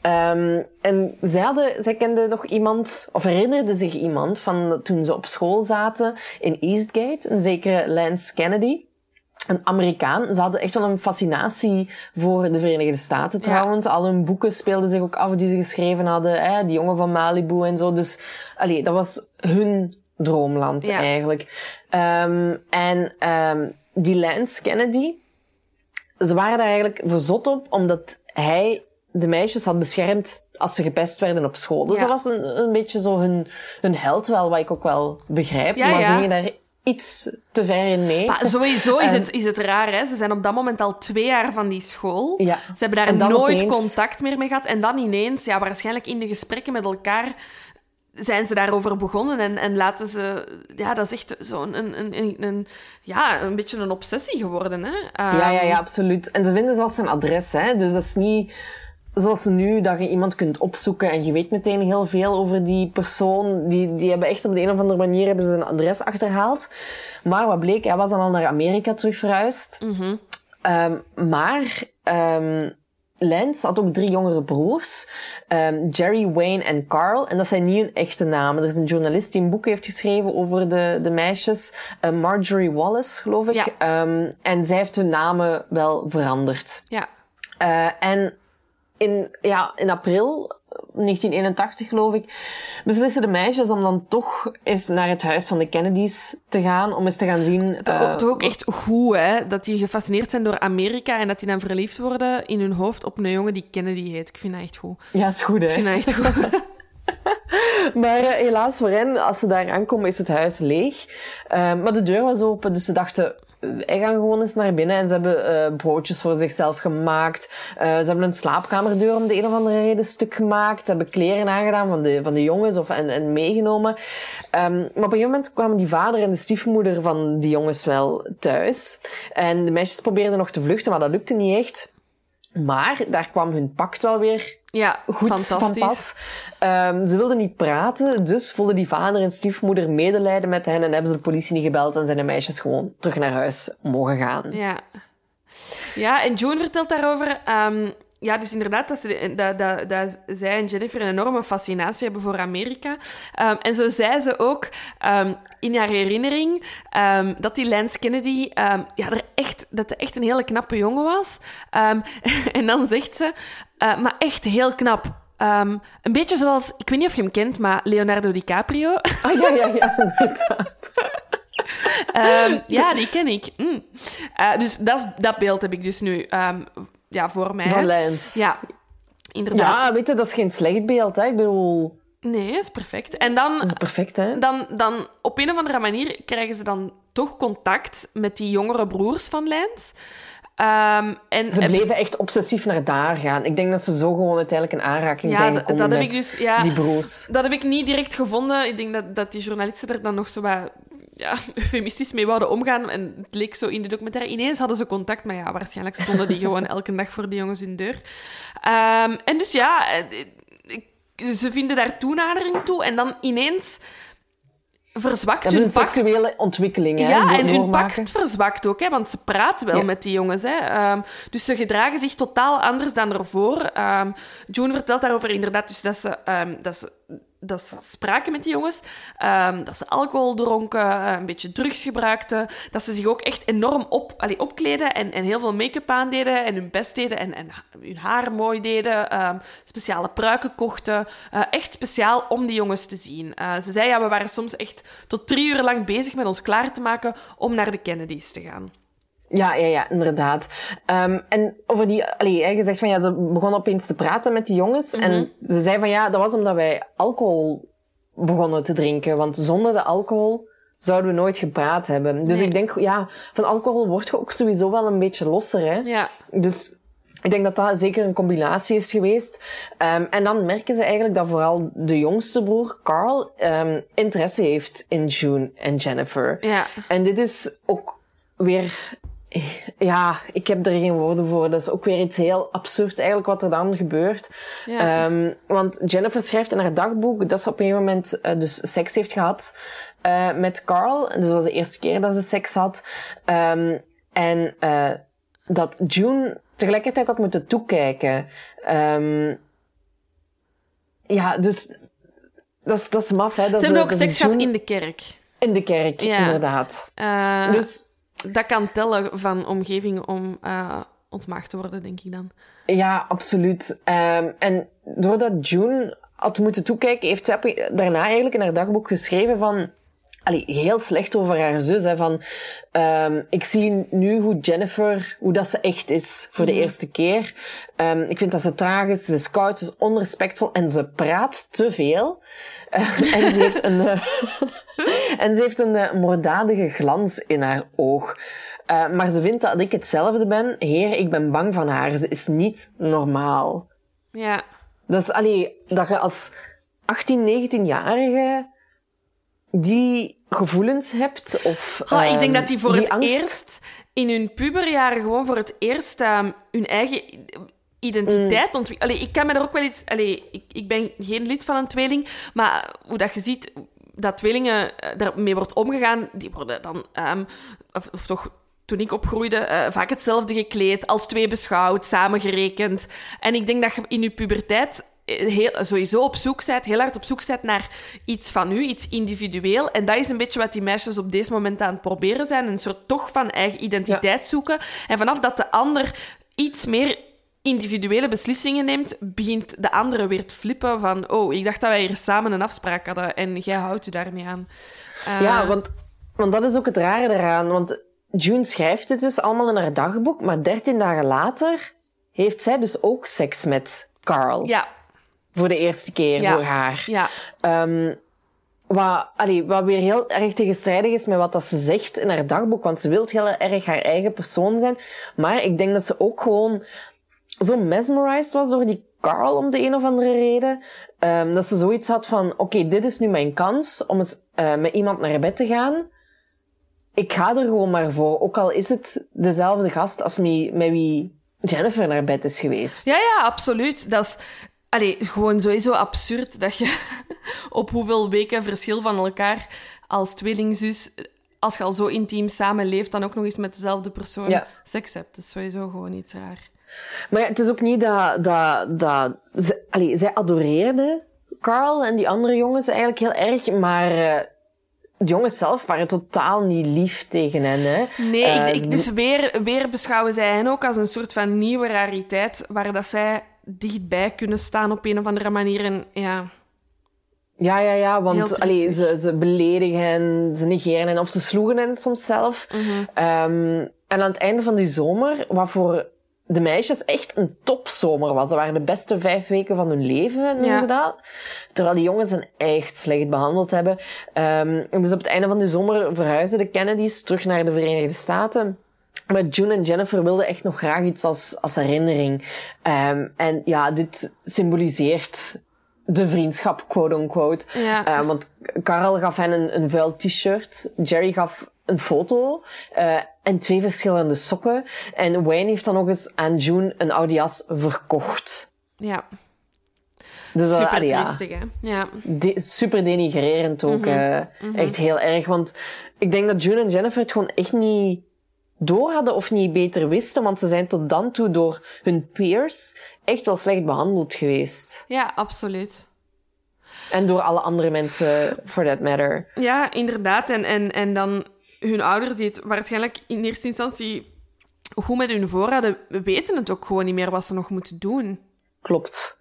Ja, want het, allee, ik heb dan in een ander artikel nog gelezen dat het eigenlijk van kwaad naar erger gaat. Van dat het echt een heel um, moeilijke periode was uh, voor de meisjes. Want zo heeft Jennifer op een gegeven moment June proberen te wurgen. Ja. En heeft uh, June dan weer geprobeerd om Jennifer te verdrinken in een rivier. Dus al ja, het escaleert wel een beetje. Ja, het is duidelijk. Ik, ik zeg het, voor, voor mij is dat echt zo die tweestrijd dat ze voelen van om, enerzijds hebben ze het gevoel dat ze los van elkaar moeten komen, en anderzijds is de wereld te moeilijk om alleen in te staan, omdat ze zo lang met twee zijn geweest. En die gevoelens, dat, dan nog eens met tienerhormonen, en, en laat ons eerlijk zijn, dat is sowieso wel verschrikkelijk, maar dat allemaal tezamen maakt van hen, ja, twee losgeslagen projectielen. Dat is hoe, dat ik, hoe, hoe dat ik hen zie. Ja, ja, want allee, ze haten ook wie dat ze zijn. Hè. Ze haten hoe dat ze eruit zien. Ze, krijgen last, allee, ze krijgen te maken met bulimie. Ze gaven al hun, hun geld uit aan eten. Ze waren echt ja, aan, het, aan het schranzen gewoon. Hè. En de ene dag had Jennifer uh, alles wat ze wou en mocht Junie eten. En de volgende dag was het omgekeerd. Dus ze waren daar heel obsessief um, weer mee bezig. En ook gewoon je, hebt, je bent een tweeling, je bent een identieke tweeling. Dus als je de andere aankijkt, ziet je ook gewoon je, ja. je eigen spiegelbeeld weer. Dus dat versterkte eigenlijk die gevoelens alleen nog maar. Ja. Um, ze gingen bepaalde crèmes gebruiken om hun, om hun huid lichter te maken. Ja. Uh, voor een, om hun haar gladder te krijgen. En zij zijn zeker niet de enige die dat toen gedaan hebben om meer uh, binnen de samenleving, de, de westerse witte samenleving te, te, te passen. passen nee. um, maar ja, zeer schrijnend. Want allee, ze gingen zelfs op een gegeven moment magie gebruiken omdat ze bepaalde littekens hadden die ze daarmee wilden wegwerken. Ja, ja dus ze wouden echt er, heel ver. Ze wouden er helemaal anders uitzien. Ja, je merkt gewoon aan alles dat ze geen blijf weten met de gevoelens in hun lijf en, en hun meningen over hun lijf. Uh, en ook gewoon over wie dat ze zijn. En inderdaad, gewoon dagelijks heb je die spiegel. Dat, dat, dat voor u wordt gehouden, want uw zus ziet er exact uit zoals jij. Uh, ja, zeker. Super freaky. En wat ik dan ook een, een beetje grappig vind, maar ook weer triestig, is dat ze bij een bende wilden toetreden. Ja, en maar ze, mochten, niet. Nee. Ze mochten niet. Allee, je weet, dan zoeken ze weer toenadering tot mensen, ook om mee te communiceren, veronderstel ik. Uh -huh. um, maar ik ga er gewoon vanuit dat, de, dat ze te bijdeis waren voor uh, deze loserbende. en dan hebben ze maar beslist dat ze met z'n tweeën een bende gingen vormen. Ja, en ze waren wel echt direct mega serieus. Want een van de eerste acties dat ze deden was um, aanbellen bij mensen en dan weglopen. Dat was een van de eerste acties dat ze deden als bende. Ah, wel, ik zeg toch bijreis. Echt mega bijreis. Nee, maar het gaat wel... Nu lachen we ermee, maar het gaat wel erger. Ze beginnen dan um, fietsen te stelen, lijm te stelen, dat ik dan vermoed dat ze gaan opsnuiven, want dat hebben ze in het verleden al gedaan. Uh, ze breken in in um, een uh, sportclub, ze slagen ramen in, ze stelen boeken, um, ze spuiten met graffiti. ja, het is, ja, het is zo zijn, dat zijn geen qua jongensstreken meer. Hè. Dat is niet meer uh, om mee te lachen. Hè. Um, zo zouden ze ook um, blijkbaar um, een, een, een, straattelefoon, een telefoon op straat waar je zo met muntjes kunt betalen, dat nu totaal niet meer bestaat. dat zouden ze hebben afgebroken. En dan zijn ze naar een andere telefoon gelopen. En dan hebben ze daar naar de politie gebeld om te zeggen: We hebben die ene telefoon afgebroken. Maar dan snel opgehangen en weer weggelopen. Ja, maar raar toch? Genius. Ja. nee, we moedigen dit gedrag niet aan. Maar uh, ja, eh, wat ze wel hebben, is dat ze dat wel al snel beu geraken. Ja. Hè? Dat ze zoiets hadden van, ja, is dit het nu? We willen meer, maar wel meer op het slechte pad eigenlijk. Um, want Jennifer komt op het idee dat ze bommen wil maken van benzine uh, ja. om dingen in brand te steken. Want in haar dagboek heeft ze geschreven, ik word de grootste pyromaan aller tijden. Dus dan weet je van, oké, nu is er wel echt iets mis. Uh, zoals gezegd, het zijn geen qua jongensstreken meer. Nee. Hier, hier gaat iets fout. Ja. En hier heeft iemand, allee, hier hebben ze hulp nodig. Ja, absoluut, absoluut. Uh, en dan gebeurt er, ja, dan, ze, ze, ze wil van die bommen maken. Uh, ze beschrijft dat ook in haar dagboek. Um, en dan gaan ze over tot actie op 8 november. Um, ze, um, ja, ze smijten weer een raam in, in een school. maar ze worden eigenlijk gevat nog voordat ze verder over kunnen gaan tot, tot, tot ergere actie. Wou jij nog iets anders zeggen? Ja, ik heb, ze hebben doen eerst nog iets anders. Ah. Ze hebben, oh. ze hebben, ze er was een tractorwinkel in de buurt. Wat? En Jennifer kwam op het idee van... Ik wil die tractor in... Allee, die, die winkel in brand steken. En dat hebben ze dus ook effectief gedaan. Want dat wilden ze al lang doen. Een tractorwinkel in brand steken. Of gewoon iets in brand steken. Of had ze Nee, effect- tractorwinkel, Oké, ze had effectief fantasieën over een tractor, tractorwinkel Ja. in brand steken. Love it. Ja, en eh, dat, dat heeft heel veel schade opgeleverd. En zo tot 200.000 eh Oh, pond nee, of zo. oké, er is een eh, don't love it. brandweerman ehm, bij, allee, bij gewond geraakt. Maar ik denk nu niet dat ze dan hen meteen hadden, aangezien ze de volgende stap is wat dat jij beschrijft. Ja, dus op 8, op 8 november ehm, slagen ze het raam in van een, ehm, van een middelbare school. Helaas voor hen is er op dat moment een, een, politie, een politiepatrouille aan het patrouilleren. Die zien of die horen dat gebeuren. En die roepen direct backup ehm, op. Ehm, en ze, ze betrappen eigenlijk de tweeling op het moment dat ze die school in brand willen steken. Ehm, ze worden meegenomen, gearresteerd. Ehm, en er wordt direct een huiszoekingsbevel uitgeschreven voor ja, hun ouderlijke woning. En dan is de politie op hun kamer terechtgekomen, hebben ze al hun dagboeken meegenomen. En in die dagboeken ja, hadden de meisjes natuurlijk voorgaande misdaden al beschreven. Hè? Ehm, dus ineens was het duidelijk dat dit niet hun eerste, eh, hun, hun eerste misdrijf was, maar dat dit, eigenlijk ehm, ja, een soort van ehm, summum was van alles wat ze ervoor al hadden gedaan. Dus ja, de meisjes werden in een... hoe dat ik het zie, het is niet echt een gevangenis, maar ik denk een soort van eh, gesloten jeugdinstelling geplaatst. En Ja. daar moesten ze afwachten totdat er dan een, ehm, een, een vonnis viel eigenlijk. Hè, ehm, dat ze veroordeeld zouden eh, worden.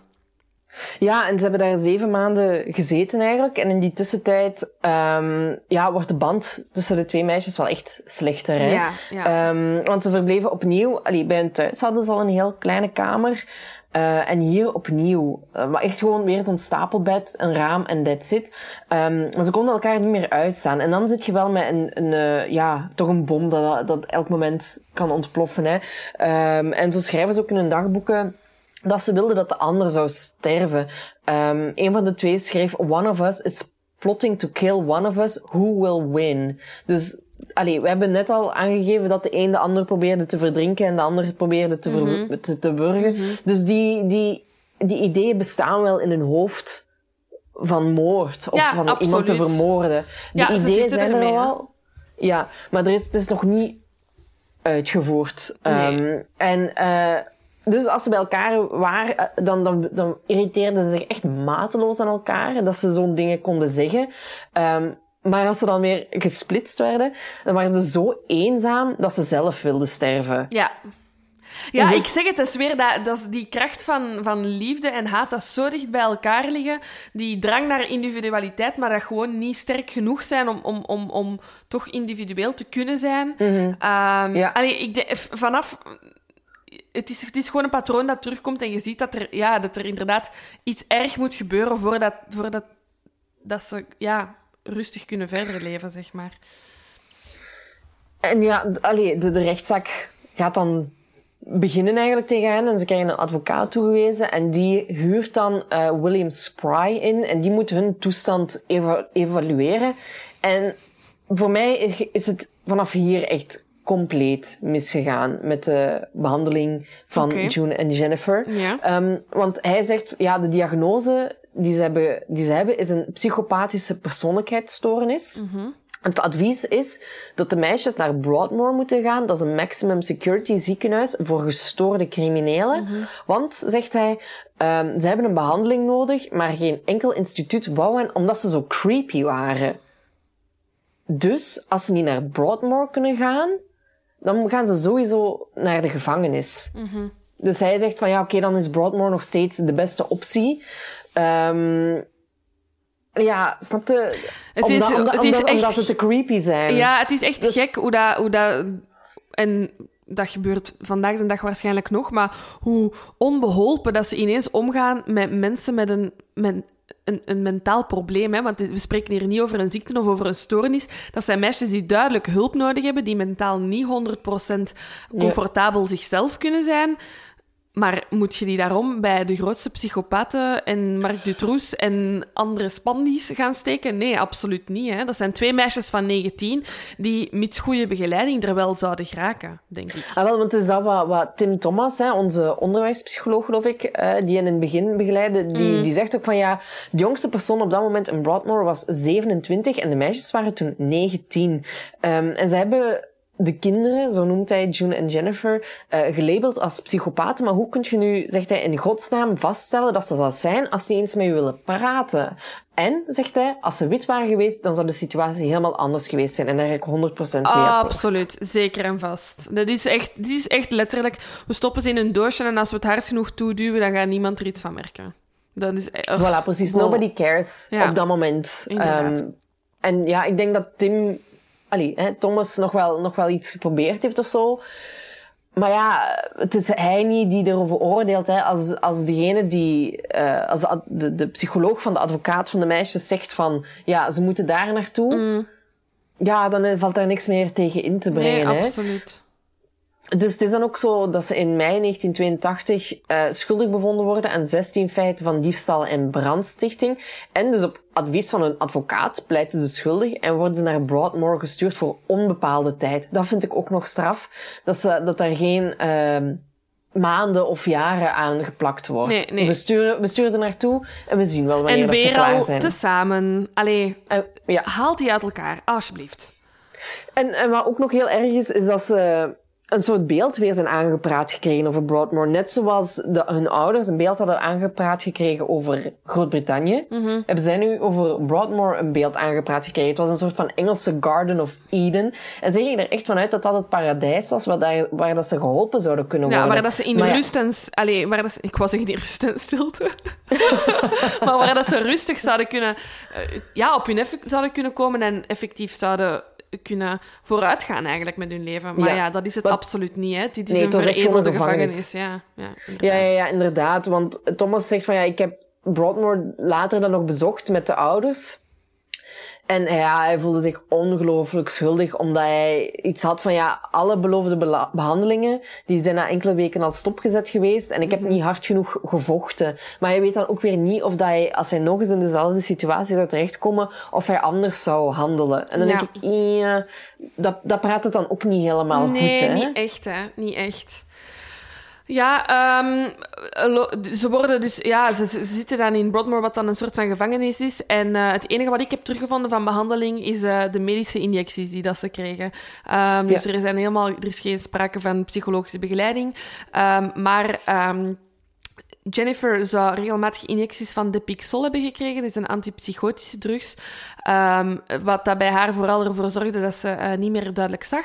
Uh, en dat het dus heel moeilijk was voor haar om te schrijven of te uh, lezen. Wat dat super is voor iemand die dat graag doet. het is ja, zeer goed voor je psychologisch herstel, denk ik, dit. En ook, wat, wat, zij, zij, zo communiceerde zij met de buitenwereld ja, door middel van brieven. Dus, al ja. Ja, ja, fantastische, fantastische behandeling, denk ik dan. Um, en June kreeg dan een ander soort antipsychotisch medicament ja, van hetzelfde. Hè. Die werden eigenlijk gewoon gedrogeerd. Um, Hun familie ging ook amper op bezoek, wat ik ook wel een beetje begrijp. Um, en in hun dagboeken wordt dan um, geschreven dat ze het gevoel hadden dat ze vergeten waren, dat ze werden weggestoken om nooit meer terug te zien. En ja, dat, dat blijkt ook zo wel te zijn. Dat blijkt ook zo te zijn, ja. shocking, tien jaar later zijn we nu en ze zitten nog steeds in Broadmoor. Hè. Absoluut. En de tweeling begrijpt zelf ook niet zo goed waarom ze daar nog steeds zitten. Um, want ze, ze vroegen nog altijd van, ja, uh, wanneer mogen wij hier naar buiten eigenlijk? Hoe zit het? En de dokters die eigenlijk, die, die oordeelden om de zoveel tijd of om de zoveel jaar over hun gezondheidstoestand of over hun case. Ja. En dan zeiden ze iedere keer weer, ja, jullie hebben toch nog een jaar of twee nodig. Dus zo ging dat, sleepte dat eigenlijk echt aan. Ja. Um, en June schreef daarover van, en daar, daar geef ik haar echt wel gelijk in, van anderen die krijgen voor dezelfde feiten die wij gepleegd hebben, uh, twee jaar gevangenisstraf. Uh, en dan zijn die vrij. En wij krijgen twaalf jaar de hel omdat we niet spreken. Ja. En omdat we En- zwart zijn, sorry, ik ga het toch even nog eens zeggen. Ja, ja, dat sowieso. Ehm, dat sowieso. En, en, want ze zeggen ook van ja, zelfs toen we dat we begonnen te spreken, was dat niet voldoende. En ze hebben ook weer alle hoop verloren. Ehm June heeft als een brief naar de Queen gestuurd, hè, Ja. omdat ze het gevoel had dat ze zo vast zat. Ehm, maar ja, dat heeft ook. Het heeft niet geholpen. Ik moet, ik moet even, het moet me even van het hart. Ik ben los van true crime van. ehm, ben ik ook enorm geboeid door eh, Euro- Europese koningshuizen. Ehm, en, ah, Lizzie, je stelt me teleur. Ja, echt hè? Ja, ja, ik had wel wat meer verwacht van, onze, allez, van de queen. Maar bon, kijk. So be it. Misschien moet je haar ook eens een brief schrijven. Ik, echt waar. Ik heb het even overwogen. Maar gewoon doen. Ik heb, even, ik heb even iets te zeggen over de taak van Keilang geleden. Je hebt nu Eh, toch tijd genoeg. Ik heb tijd Nee? genoeg. Nee. Ja, nee, nu niet meer. Ik ben eigenlijk druk bezig nu. Ah, Oké, excuses dan. want, eh, nu, ehm, er wordt ook... eh June zegt ook dat, dat Jennifer schizofreen geworden zou zijn Ja. in Broadmoor. Hè? Ja, kan ik Ehm, dat, dat. Jennifer zo'n soort van geweerschoten buiten haar raam hoorde. Ja, En dat ze ook bijbelverzen zei tegen... Allee, hele bijbelversen. Hè? Wat, allee, ze zijn ook heel erg gelovig. Mhm. Ehm, maar eh, ja, Jennifer was er echt van overtuigd dat June haar leven had verwoest. Dus Ja. allee, dat is weer zo die, die botsingen hè, en die aantrekkingskracht dat toch Ja. echt wel blijft bestaan. Ehm, dus ja, dus ze zaten op een gegeven moment ook op aparte afdelingen en dan werden ze toch weer samengezet. Ehm, maar het was eigenlijk echt gewoon een, een heel grote catastrofe. Een groot fiasco, zoals iemand van bij de mol zou zeggen. en want eh, ze bleven echt vechten met elkaar, hè, maar ze hielden dan ook weer van elkaar. Dus Ja. allee, er, we zijn al, we zijn al zoveel jaar verder ondertussen en nog steeds is er geen oplossing eh, uit de bus gekomen. nee, nee. En dan denken ze de oplossing te gevonden hebben in maart ehm, 1993. Eh, want dan zouden de meisjes eindelijk mogen ehm, ja, van instelling veranderen. Ik zou nog, ik zou nog eerst even, sorry dat ik je onderbreek, hè. Ehm, Dat is nog iets over, Mar- over Marjorie Wallace eh, willen zeggen. Ah ja, oké, dat mag. boek. Ja, dat mag. Omdat die hen eigenlijk echt in Broadmoor echt super vaak is gaan bezoeken. Oh ja, ja dat is Ehm, waar. en, en, en ook in de dagboeken had gekregen van, van de ouders. En die heeft dat helemaal doorspit. En die zei van ja, die, die pagina's zagen eigenlijk gewoon zwart. Omdat ze zo klein schrijfde. Mhm. En ik was eh, een hele dag soms bezig om één pagina te ontcijferen. Ehm, en ze heeft dan beslist... Allee, omdat ze die dagboeken had gelezen, had zij zoiets van ja, deze twee zijn echt geen psychopaten. Ehm, en ze is dan eigenlijk echt over hen beginnen schrijven om de situatie aan te klagen. En zo werden June en Jennifer dan, ja, die werden eigenlijk beroemdheden binnen de gezondheidssector Ja. en in krantenartikels, omdat ze ja, ook het symbool van, van racisme in Engeland en het gerechtelijk systeem eh, zijn geworden. Dus in die periode dat ze, dat ze in Broadmoor hebben gezeten, hebben ze wel praktisch ieder weekend bezoek gekregen van eh, Marjorie. Dus Oh ja, oké, dat toch en, wel. ja, en hebben ze zich kunnen openstellen naar Marjorie, omdat eh, Marjorie heel erg eh, interesse toonde in hun ehm, Schrijven. boeken die ze Ja. schreven. Ja, Ja, ja. ja, ja, inderdaad. Ja, en dat, Dus wel was hun, het dat, wel. dat was wel hun softspot, denk ik. Dat, is wel een goede manier Oh, om hen te benaderen. Ehm, Ja. en dan in maart 1993, uit het niks, ehm, worden ze ge- verplaatst van instelling. Dus mogen ze van Broadmoor naar een iets meer open instelling, de Caswell Clinic in Brid Bridgend, Wales. Ik weet niet hoe je dat Ja. uitspreekt. En ja, dit is En- wel echt het kantelpunt, hè. Maar ik, ja, ik, ook weer even over Marjorie. Ehm, Marjorie, die, die heeft nog een laatste gesprek met hen. Voordat ze... Ik weet niet of je dat weet. Mhm. Nee, Ehm, nee, dat weet ik nee. niet. Ik luister geboeid. ja, die, eh, die heeft nog dus een gesprek met, met de twee voordat ze vertrekken. En Jennifer heeft blijkbaar in het midden van dat gesprek gezegd van... ehm, Marjorie, I'm going to have to die. En Marjorie had zoiets van, eh, wat, raar, oké. Aha. eh, don't be silly, reageert eh, Marjorie, very British. Ehm, en, en ze zegt van, ja, je moet je, je moet je niet zo gek doen, want allee, je, gaat, je, je- gaat je vrijlating, vrijheid tegemoet. Hè. Waarom zou je nu in godsnaam sterven, want je bent niet ziek? Eh, en dan heeft Jennifer eigenlijk gezegd van, ja, we have made a pact. Oké, Dus- jawel, jawel, ik weet wel waarover je het hebt. ja, ja, ja. Dus, allee, dus, ehm Marjorie heeft nog ja, de, de, de dokters gewaarschuwd van jongens, hou ze in de gaten. Ja, inderdaad. En dan worden ze vrijgelaten. Allee, vrijgelaten. Ze worden overgeplaatst naar de andere instelling op 9 maart 1993. Ehm, dus het is een soort van minimum security ehm, instelling. En ze worden ja, dus met de bus naar daar gebracht. Ehm, en Jennifer zou met haar hoofd op June's schouder hebben ge, gelegen en hebben tegen, uh, tegen June hebben gezegd... At, at, at, at long last, we're out. En dat zou het laatste geweest zijn dat Jennifer ooit heeft gezegd. Want 12 ja, dat is toch fucking creepy. Van twaalf uur later sterft Jennifer. Ja, um, heel raar. Want ze is dus in een, terwijl dat ze, hoe ik het heb begrepen, is dat ze dus op de schouder van Jennifer, uh, van June is gaan liggen. En dat ze toen al in een soort van coma is geraakt. Maar ja. dat niemand dat iets gedaan heeft om te helpen. Ze zijn gewoon doorgereden. En ze hebben haar dan gewoon in een bed gelegd.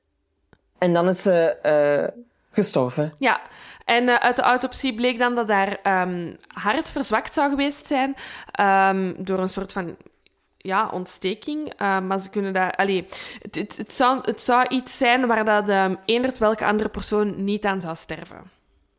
Ah ja. Dat is wat ze zeggen. Dat wist ik nog niet. Nee. Ja, de, de, de lijkschouwer heeft ook bijvoorbeeld geen gif gevonden in haar bloed. Want ja, je denkt dan, oké, van tussen June en Jennifer ging het niet zo goed. Soms wel, soms niet. Ze hadden die moorddadige mhm. gedachten wel. Dus heeft June er dan misschien toch iets mee te maken, maar ze hebben niks gevonden dat kan wijzen op uh, dat iemand anders bij, erbij betrokken was bij haar dood. Nee, inderdaad. Het is dus, gewoon zo uh, raar, ook omdat ze dan zegt van omdat ze in eerdere gesprekken dan aangeeft van ja, een van ons twee moet sterven. En dat ze dan ook zegt van at long last we're out. Is super symbolisch als dat effectief haar laatste woorden geweest zijn. Um, heel raar. Ja, want ze speculeren van ja, lag het dan misschien toch aan die medicatie hè, die ze mm -hmm. hebben gehad. Um, was daardoor haar immuunsysteem verzwakt. Maar ja, June kreeg even goed medicatie. Dus waarom is zij er dan uh, niet aan onderdoor gegaan. En, vooral omdat er altijd werd beschouwd dat Jennifer de sterke was van de twee. En degene die achter dit hele pact zat. En dat June zo wat de volger was. Dus het is dan toch gek. Um, allee, en stel dat het dan dat het effectief gewoon een, een spontane sterfte is, om zo te zeggen. Vind ik het wel pijnlijk schoon dat de sterke zich dan opoffert voor haar zus. Um, om verder ja, te gaan of zo. Want ze, ze, hadden er dan wel degelijk een pact ja. over gemaakt. Ja. Hè? Want um, dat, dat heeft Marjorie ook opgeschreven in het boek dat ze geschreven heeft over mm -hmm. de mhm. tweeling. Is dat um, een van hen zou moeten sterven, zodat de ander vrij zou kunnen zijn. Ja. En dus ja, de, de, Marjorie heeft ook zoiets van, ja, ik ben er pas achteraf achtergekomen dat ze daar heel erg heftige discussies over hadden van wie gaat er sterven zodat de ander vrij kan zijn. Ja. En waarschijnlijk zijn ze er op de een of andere manier dan wel uitgekomen, maar dat weten wij natuurlijk niet, want dat hebben ze ook nergens opgeschreven. Um, maar Marge Marjorie gaat er eigenlijk vanuit van, ik denk dat Jennifer gewoon de wil is kwijtgeraakt om te leven. Want ze zag er ook al niet goed uit. Hè? Nee. Ze was, ja, in ze aanloop, niet per se nee. ziek. Maar... Nee, dat niet, maar in de aanloop van hun, van hun transfer werd er wel al gezegd dat, dat Jennifer er fysiek wel achteruit op is gegaan. Um, ja. Maar ja, ik, ik vind het een beetje zoals dat, dat, dat ze zeggen dat soms oude mensen van die jarenlang samen zijn, die 70 jaar getrouwd zijn, dat als de een sterft, dat binnen de zoveel tijd de andere persoon sterft, echt van verdriet. Um, en volgens mij moet het toch zoiets, zo'n soort ja, lichamelijke reactie zijn op ik, ik wil de andere het leven geven, dus ik, ik moet gaan.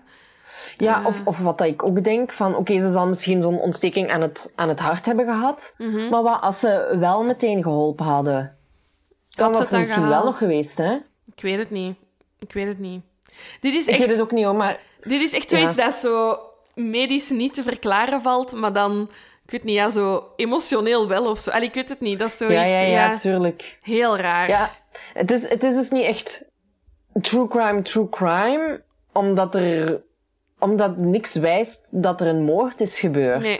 Maar het is wel een heel raar overlijden. Het is echt een gek overlijden. Ja. Zeker en vast. En, en June heeft dan uiteraard daar iets over in haar dagboek geschreven. Ehm, en ze schreef, vandaag stierf mijn geliefde zus Jennifer. Ze is dood, haar hart stopte met kloppen. Uh, ze zal me nooit herkennen. Wat dat ze daarmee bedoelt, dat weet ik niet.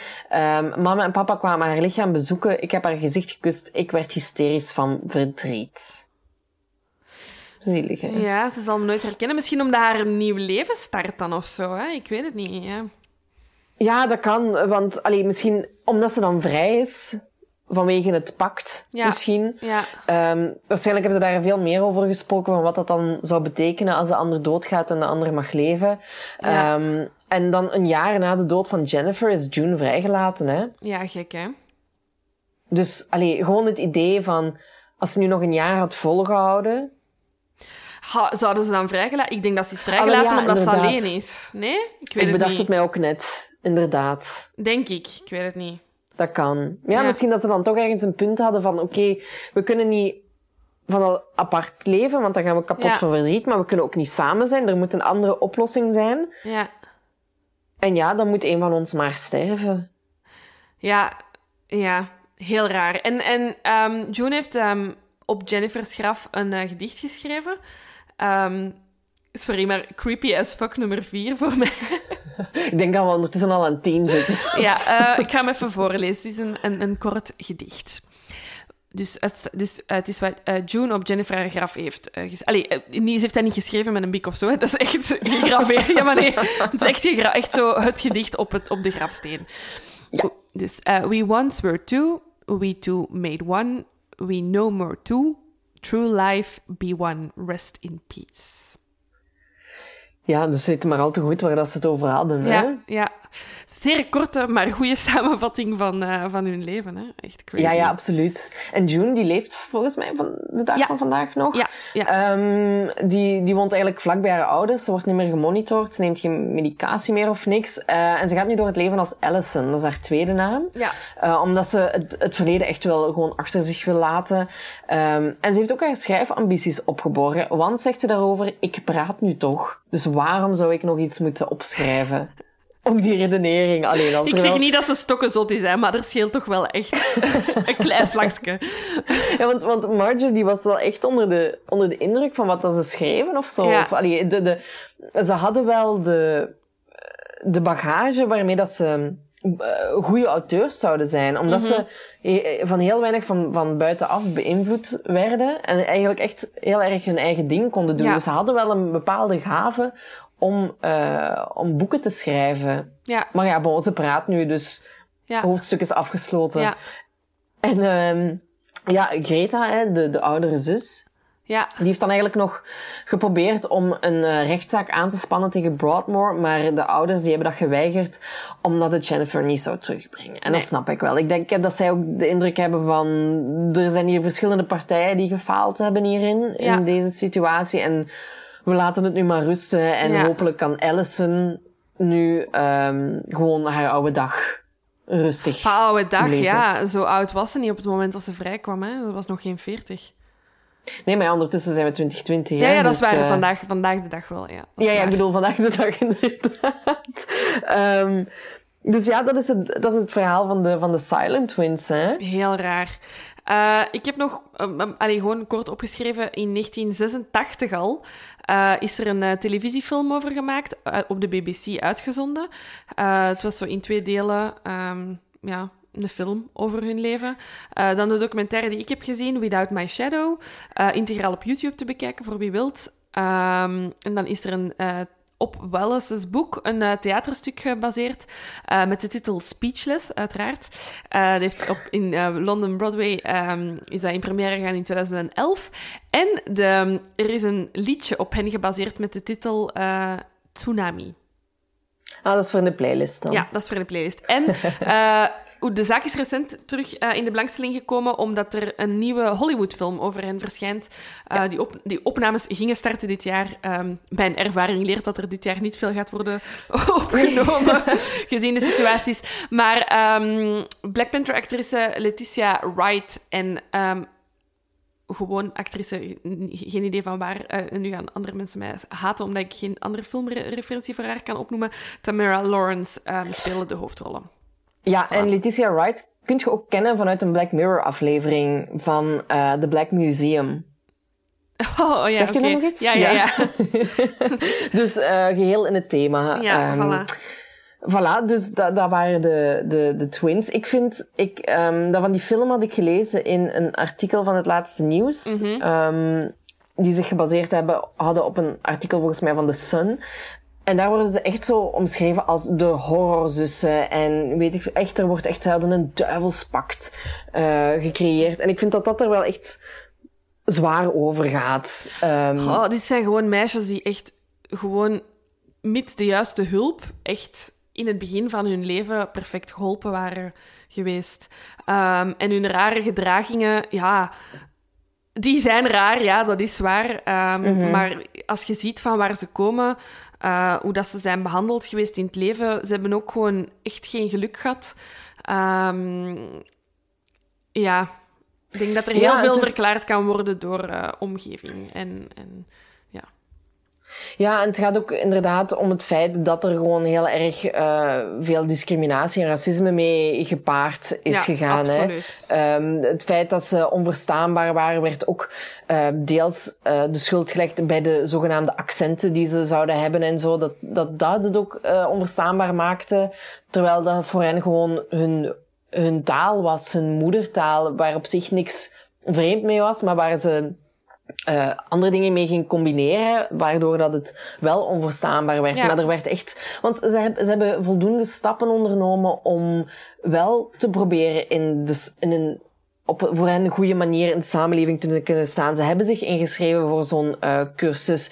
Ze hebben eh, ook geprobeerd om een, om een cursus te volgen die over communicatie ging. Ja, Maar dan, ja, dat waren heel kleine stapjes die niet naar iets groters hebben kunnen leiden, omdat ze niet goed begeleid zijn geweest. nee, En absoluut. dan, ja, en dan houdt het ook gewoon heel snel op, want je kunt niet bij hen alle verantwoordelijkheid leggen. Nee, dat is waar. Dat is, dat is absoluut waar wat je zegt. Ik kan het niet beter beschrijven. Dank u.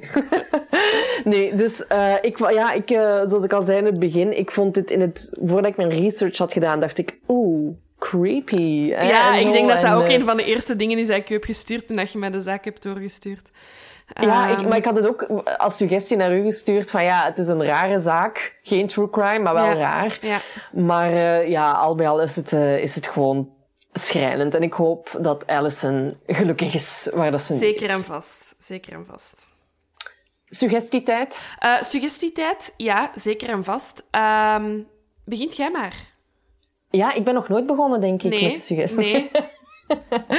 Ehm, ik heb eh, aangezien dat er heel veel ehm, reacties opgekomen op de vorige suggestie die ik heb gedaan, dat was een, eh, het Oortfictie-podcast, ehm, heb ik nu opnieuw een fictiepodcast in de aanbieding. Het is een Engelstalige podcast. Eh, hij heet We're Alive. En dit is zo à la The Walking Dead, maar dan toch anders. Het is een heel oude podcast. Deze de Ja. eerste aflevering. Ik zie u knikken, dus ik vermoed dat jij hem kent. hem, ja, ik heb hem gehoord. Ja. Ehm, en eh, de eerste aflevering is eh, gepubliceerd in 2009 en de laatste aflevering in 2014. Ja. Dus er zijn echt vier seizoenen van, in totaal 143 afleveringen en elke eh, aflevering duurt 20 minuten, dus je zet er wel even zoet mee. Ehm, en het gaat eigenlijk over, ehm, ja, dus ik zei à la The Walking Dead, eh, meteen zombie alert natuurlijk, maar ze zijn anders dan in The Walking Dead. ja, ja. En het, elke zombie is goed. Elke zombie is goed, hè. Ehm, Michael, dat is het hoofdpersonage, die werkt, eh, of heeft gewerkt voor het leger. eh, maar die gaat nadat hij eh, in Irak heeft gediend, terug studeren. En op een gegeven moment, ehm, op de campus, ja, hoort hij een soort van ontploffing. En het is ook dat moment dat heel de wereld is veranderd. Het speelt zich ook af in Los Angeles. Ehm, en ik vind het zo goed gedaan. Ik heb hier eh, een paar jaar geleden al naar geluisterd. Ik ben nu opnieuw begonnen. En ja, ik zie het allemaal voor mij. Je moet wel goed je aandacht erbij houden, omdat er heel veel gebeurt en heel veel personages in aan te pas komen. Maar eh, als je na The Kingdom nog meer zombies eh, wilt, dan Nooit is genoeg dit- zombies. Voilà. En ja, en wat ik, wat ik fijn vind hieraan is dat je je ziet niks. Dus je bent totaal met je eigen verbeelding bezig. Hoe die Ja. zombies eruit zien. En op spannende momenten kan er door ehm, geluid en de acteurs een bepaalde sfeer gecreëerd worden dat je, in een, dat je op tv niet zou Nee, kunnen absoluut. maken. Dat is waar. Dus vandaar mijn, Goeie suggestie. mijn suggestie, alsjeblieft. Als, dank u wel. Ehm, ik heb een, ehm, mm, een eh, echt een quarantainesuggestie. Ehm, het, is, eh, het is begonnen eh, twee weken geleden. Nee, het is eigenlijk begonnen met kerstmis dit jaar. We zijn Eh, vertrokken voor een verhaal van 10 minuten. Nee, ik ga het heel kort en bondig houden. Met kerstmis vorig jaar ehm, op het familiefeest van mijn lief. ehm, die zijn met heel veel kleinkinderen. eh, hebben we allemaal samen Weerwolven gespeeld. Ik weet niet of iedereen dat spel kent. Ehm, heel kort, het is een, eh, een, een heel simpel gezelschapsspel waarbij dat je één verteller hebt, eh, burgers, dus de goeie en de weerwolven, de slechte. Kun je nog andere rollen toevoegen voor advanced players. En we hebben dat toegespeeld. Dat was super tof. Ehm, en nu zaten we twee weken in... eh allee, halverwege, dus twee weken in quarantaine. En eh, kregen we ineens ehm, in het ehm, familiegesprek van mijn lief een bericht van... hey, eh, wie zit het zitten om in... Quarantaine weerwolven te spelen. Ah, leuk. Ja, superleuk. Dus de neef van Lucas heeft dat dan helemaal opgezet. En dan heb ik dat gewoon, no shame, gekopieerd. Helemaal hetzelfde gedaan met mijn vrienden. En ik wil wel een korte handleiding schrijven voor mensen die het ook zouden willen doen. Het is eigenlijk eh, heel simpel om te doen. Je moet gewoon een, ehm, een goede manier vinden om te communiceren. Wij hebben dat gedaan via Zoom. Eh, dat is een gratis applicatie ehm, waar dat je tot 30 personen samen kunt zitten. Eh, ja, en dan hebben wij geweerwolfd. Eh, dus ik was de verteller. eh, en dan had ik via privéberichtjes... ehm, dus je kunt privé chatten. Ook in het groepgesprek kun je dan nog altijd privé sturen. Had ik mensen een rol gegeven. Ehm, en dan elke nacht had ik iedereen gemute. En dan eh, zat iedereen... Dat was echt super grappig. Met zijn ogen gesloten voor het scherm. Zag ik zo tien mensen met hun, met hun handen voor hun ogen. Mensen die hun rol super serieus hebben genomen. Ehm, ja, het was, het was eigenlijk echt heel leuk. Dus ik zal zo een korte handleiding schrijven over hoe dat je dat het beste aanpakt. Eh, zodat je je vrienden, familie, collega's eh, nog een keer ziet en eh, een beetje kunt moorden zonder effectief mensen ehm, pijn te doen in quarantainetijden. Goed idee, Laura. Voilà, een goede suggestie ook. Alsjeblieft. En dan ehm, eh, nog snel op algemeen verzoek. Silke, wat vond je van de mol gisteren? Oh, my. Die afvalronde. Allee, de, de mm, eliminatie. Ja, Dat was... eh, eh, wie, wie denkt jij aan rood scherm had? Christian. Hmm. Ja, ik, ik dacht Bart. Ja? Ja, pas op. Ik, vond, ik, dacht, ik was ook mee met Christian, hoor. Omdat hij zo heel zenuwachtig werd op Ja. een gegeven moment. En ik had de indruk dat hij zo wat rood werd. Ja. Dus Christian kan ook. Maar ik vond dat Bart ook zo heel snel altijd weer zo iemand anders... Allee, zo het Ja, maar dat vind ik wel zijn stijl. Dus, Dat is waar. Ehm, ja, het ding is gewoon, wat, dat voor mij op, wat dat ik opvallend vind, is de eerste twee wie in het spel is, zijn afgeschoten, namelijk ehm, Selim en, en Doreen, zijn dus voor de groep de minst verdachte mollen. Want daar zeg je zeker van dat die pijlen eh, rood kunnen zijn, omdat je zeker niet de mol is. Ja, ja, ja. Of, of dat, dat ze denken dat zij de slechtste spelers zo toekoer zijn ook. Maar ook zeker niet, niet Ja. de mol, inderdaad. Ah, ik vind dat echt moeilijk. Ik, ja, ik, denk, ik denk Christian. En ik denk dat hij daarom Alina heeft gezegd, omdat hij denkt dat omdat, ehm, eh, hij Alina als mol heeft, of zo. Maar dan je? als Alina haar pijl zou afgaan, zou zij toch groen gehad hebben? Ja, ja, maar hij- Christian moest er alles aan doen om zijn eigen pijl niet te laten afschieten. Dus zelfs als die van Alina groen was, had hij dan nog altijd kansen om zijn vijf Ah, ja, ja, vragen in te vullen. manier. Zo. Ik denk dat voor Ja, hem ja, ja, ja. alles beter was dan, dat, je- dan die discussie bij hem te houden. Ja, dat is waar, absoluut. Allee, ik weet het niet. Ik weet het niet. Wie was de mol bij u? Ah, ja, ik, heb gewoon in het begin Alina gezegd en nu blijf ik daarbij. Mhm. Eh, terwijl, ik- dat terwijl dat, dat misschien voor mij nog altijd... Nee, voor mij is dat misschien niet de verdachtste persoon of zo, hè, maar ik weet niet waarom. Weet niet. Ja, ik ga er nog steeds wel, wel vanuit dat, dat Jolien het ook is. Mhm. Eh, want ik, ik heb ook even gedacht dat het eh Doreen was, maar ik vond Doreen te doorzichtig bij de fototoestellenproef. Zo van, oh ja, ik heb mijn to- toestel niet vast, of ik heb het nog niet vast en het gaat niet... Allee, Ja, maar ik vond dat Jolien dan weer zo te defensief was nu met die pijlen. Die wou ook absoluut niet dat haar pijl was afgeschoten. Dat had ik zo'n beetje met Alina. Dat maakte niet uit dat die haar pijl ging afgeschoten worden. Dat ging sowieso groen zijn, maar dat maakte haar toch niet uit, want dat is de mol. Daarom dat voor mij Christian en Hmm. Jolien niet zo... Niet, niet, de mol niet kon... Allee, of niet zijn, omdat die zo hard niet wouden dat hun pijl werd afgeschoten. Ja, ja, ja. Ik, ik, ga, ik ga Alina in de gaten houden. Maar nee, ik wil u niet opsteken. ik wil u niet Maar ik ben, er, opsteken. ik ben er sowieso niet goed in. Ik heb het Eh, ook nog nooit goed juist gehad. zeggen, ik heb het ook echt nog nooit goed gehad. Dus voor, eh, volg mij niet. En aan de andere kant, ik vind dat super dat er zo podcasts bestaan en weet ik veel wat. En zo aftertalk, weet ik veel hoe dat Mhm. het heet allemaal. Maar ik wil dat allemaal niet zien, omdat ik wil nog verrast worden op het einde. Dus ik hoef het ook niet per se te weten. Nee, nee, nee, nee, nee. Of alle theorieën te Nee, weten. Want nee. ik denk, laat mij maar. Ik sprak gisteren met een vriendin en haar mol was, eh, was Selim. En ze, ze zei dat ze er echt slecht van was. Ze zei, ik, ik was er echt niet goed van. Ik was er echt van overtuigd dat hij de mol was. En dan, ja. Ja, Voilà. Selim, dat vind ik ook wel spijtig dat die eruit is. Ja, maar het, zijn al, het is weer, weer allemaal leuke kandidaten. Zeer zeker, zeer zeker. Voilà. Ja.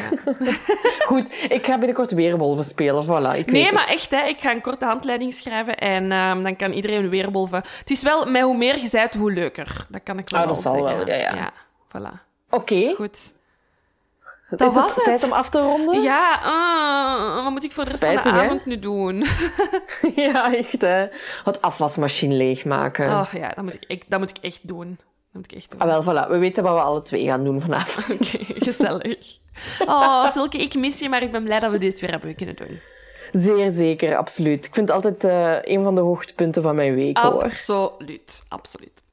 Kijk, Oh. met deze fijne woorden zeg u weer vaarwel. Bye bye. En ook aan jullie. Doei doei. Dag allemaal. Tada.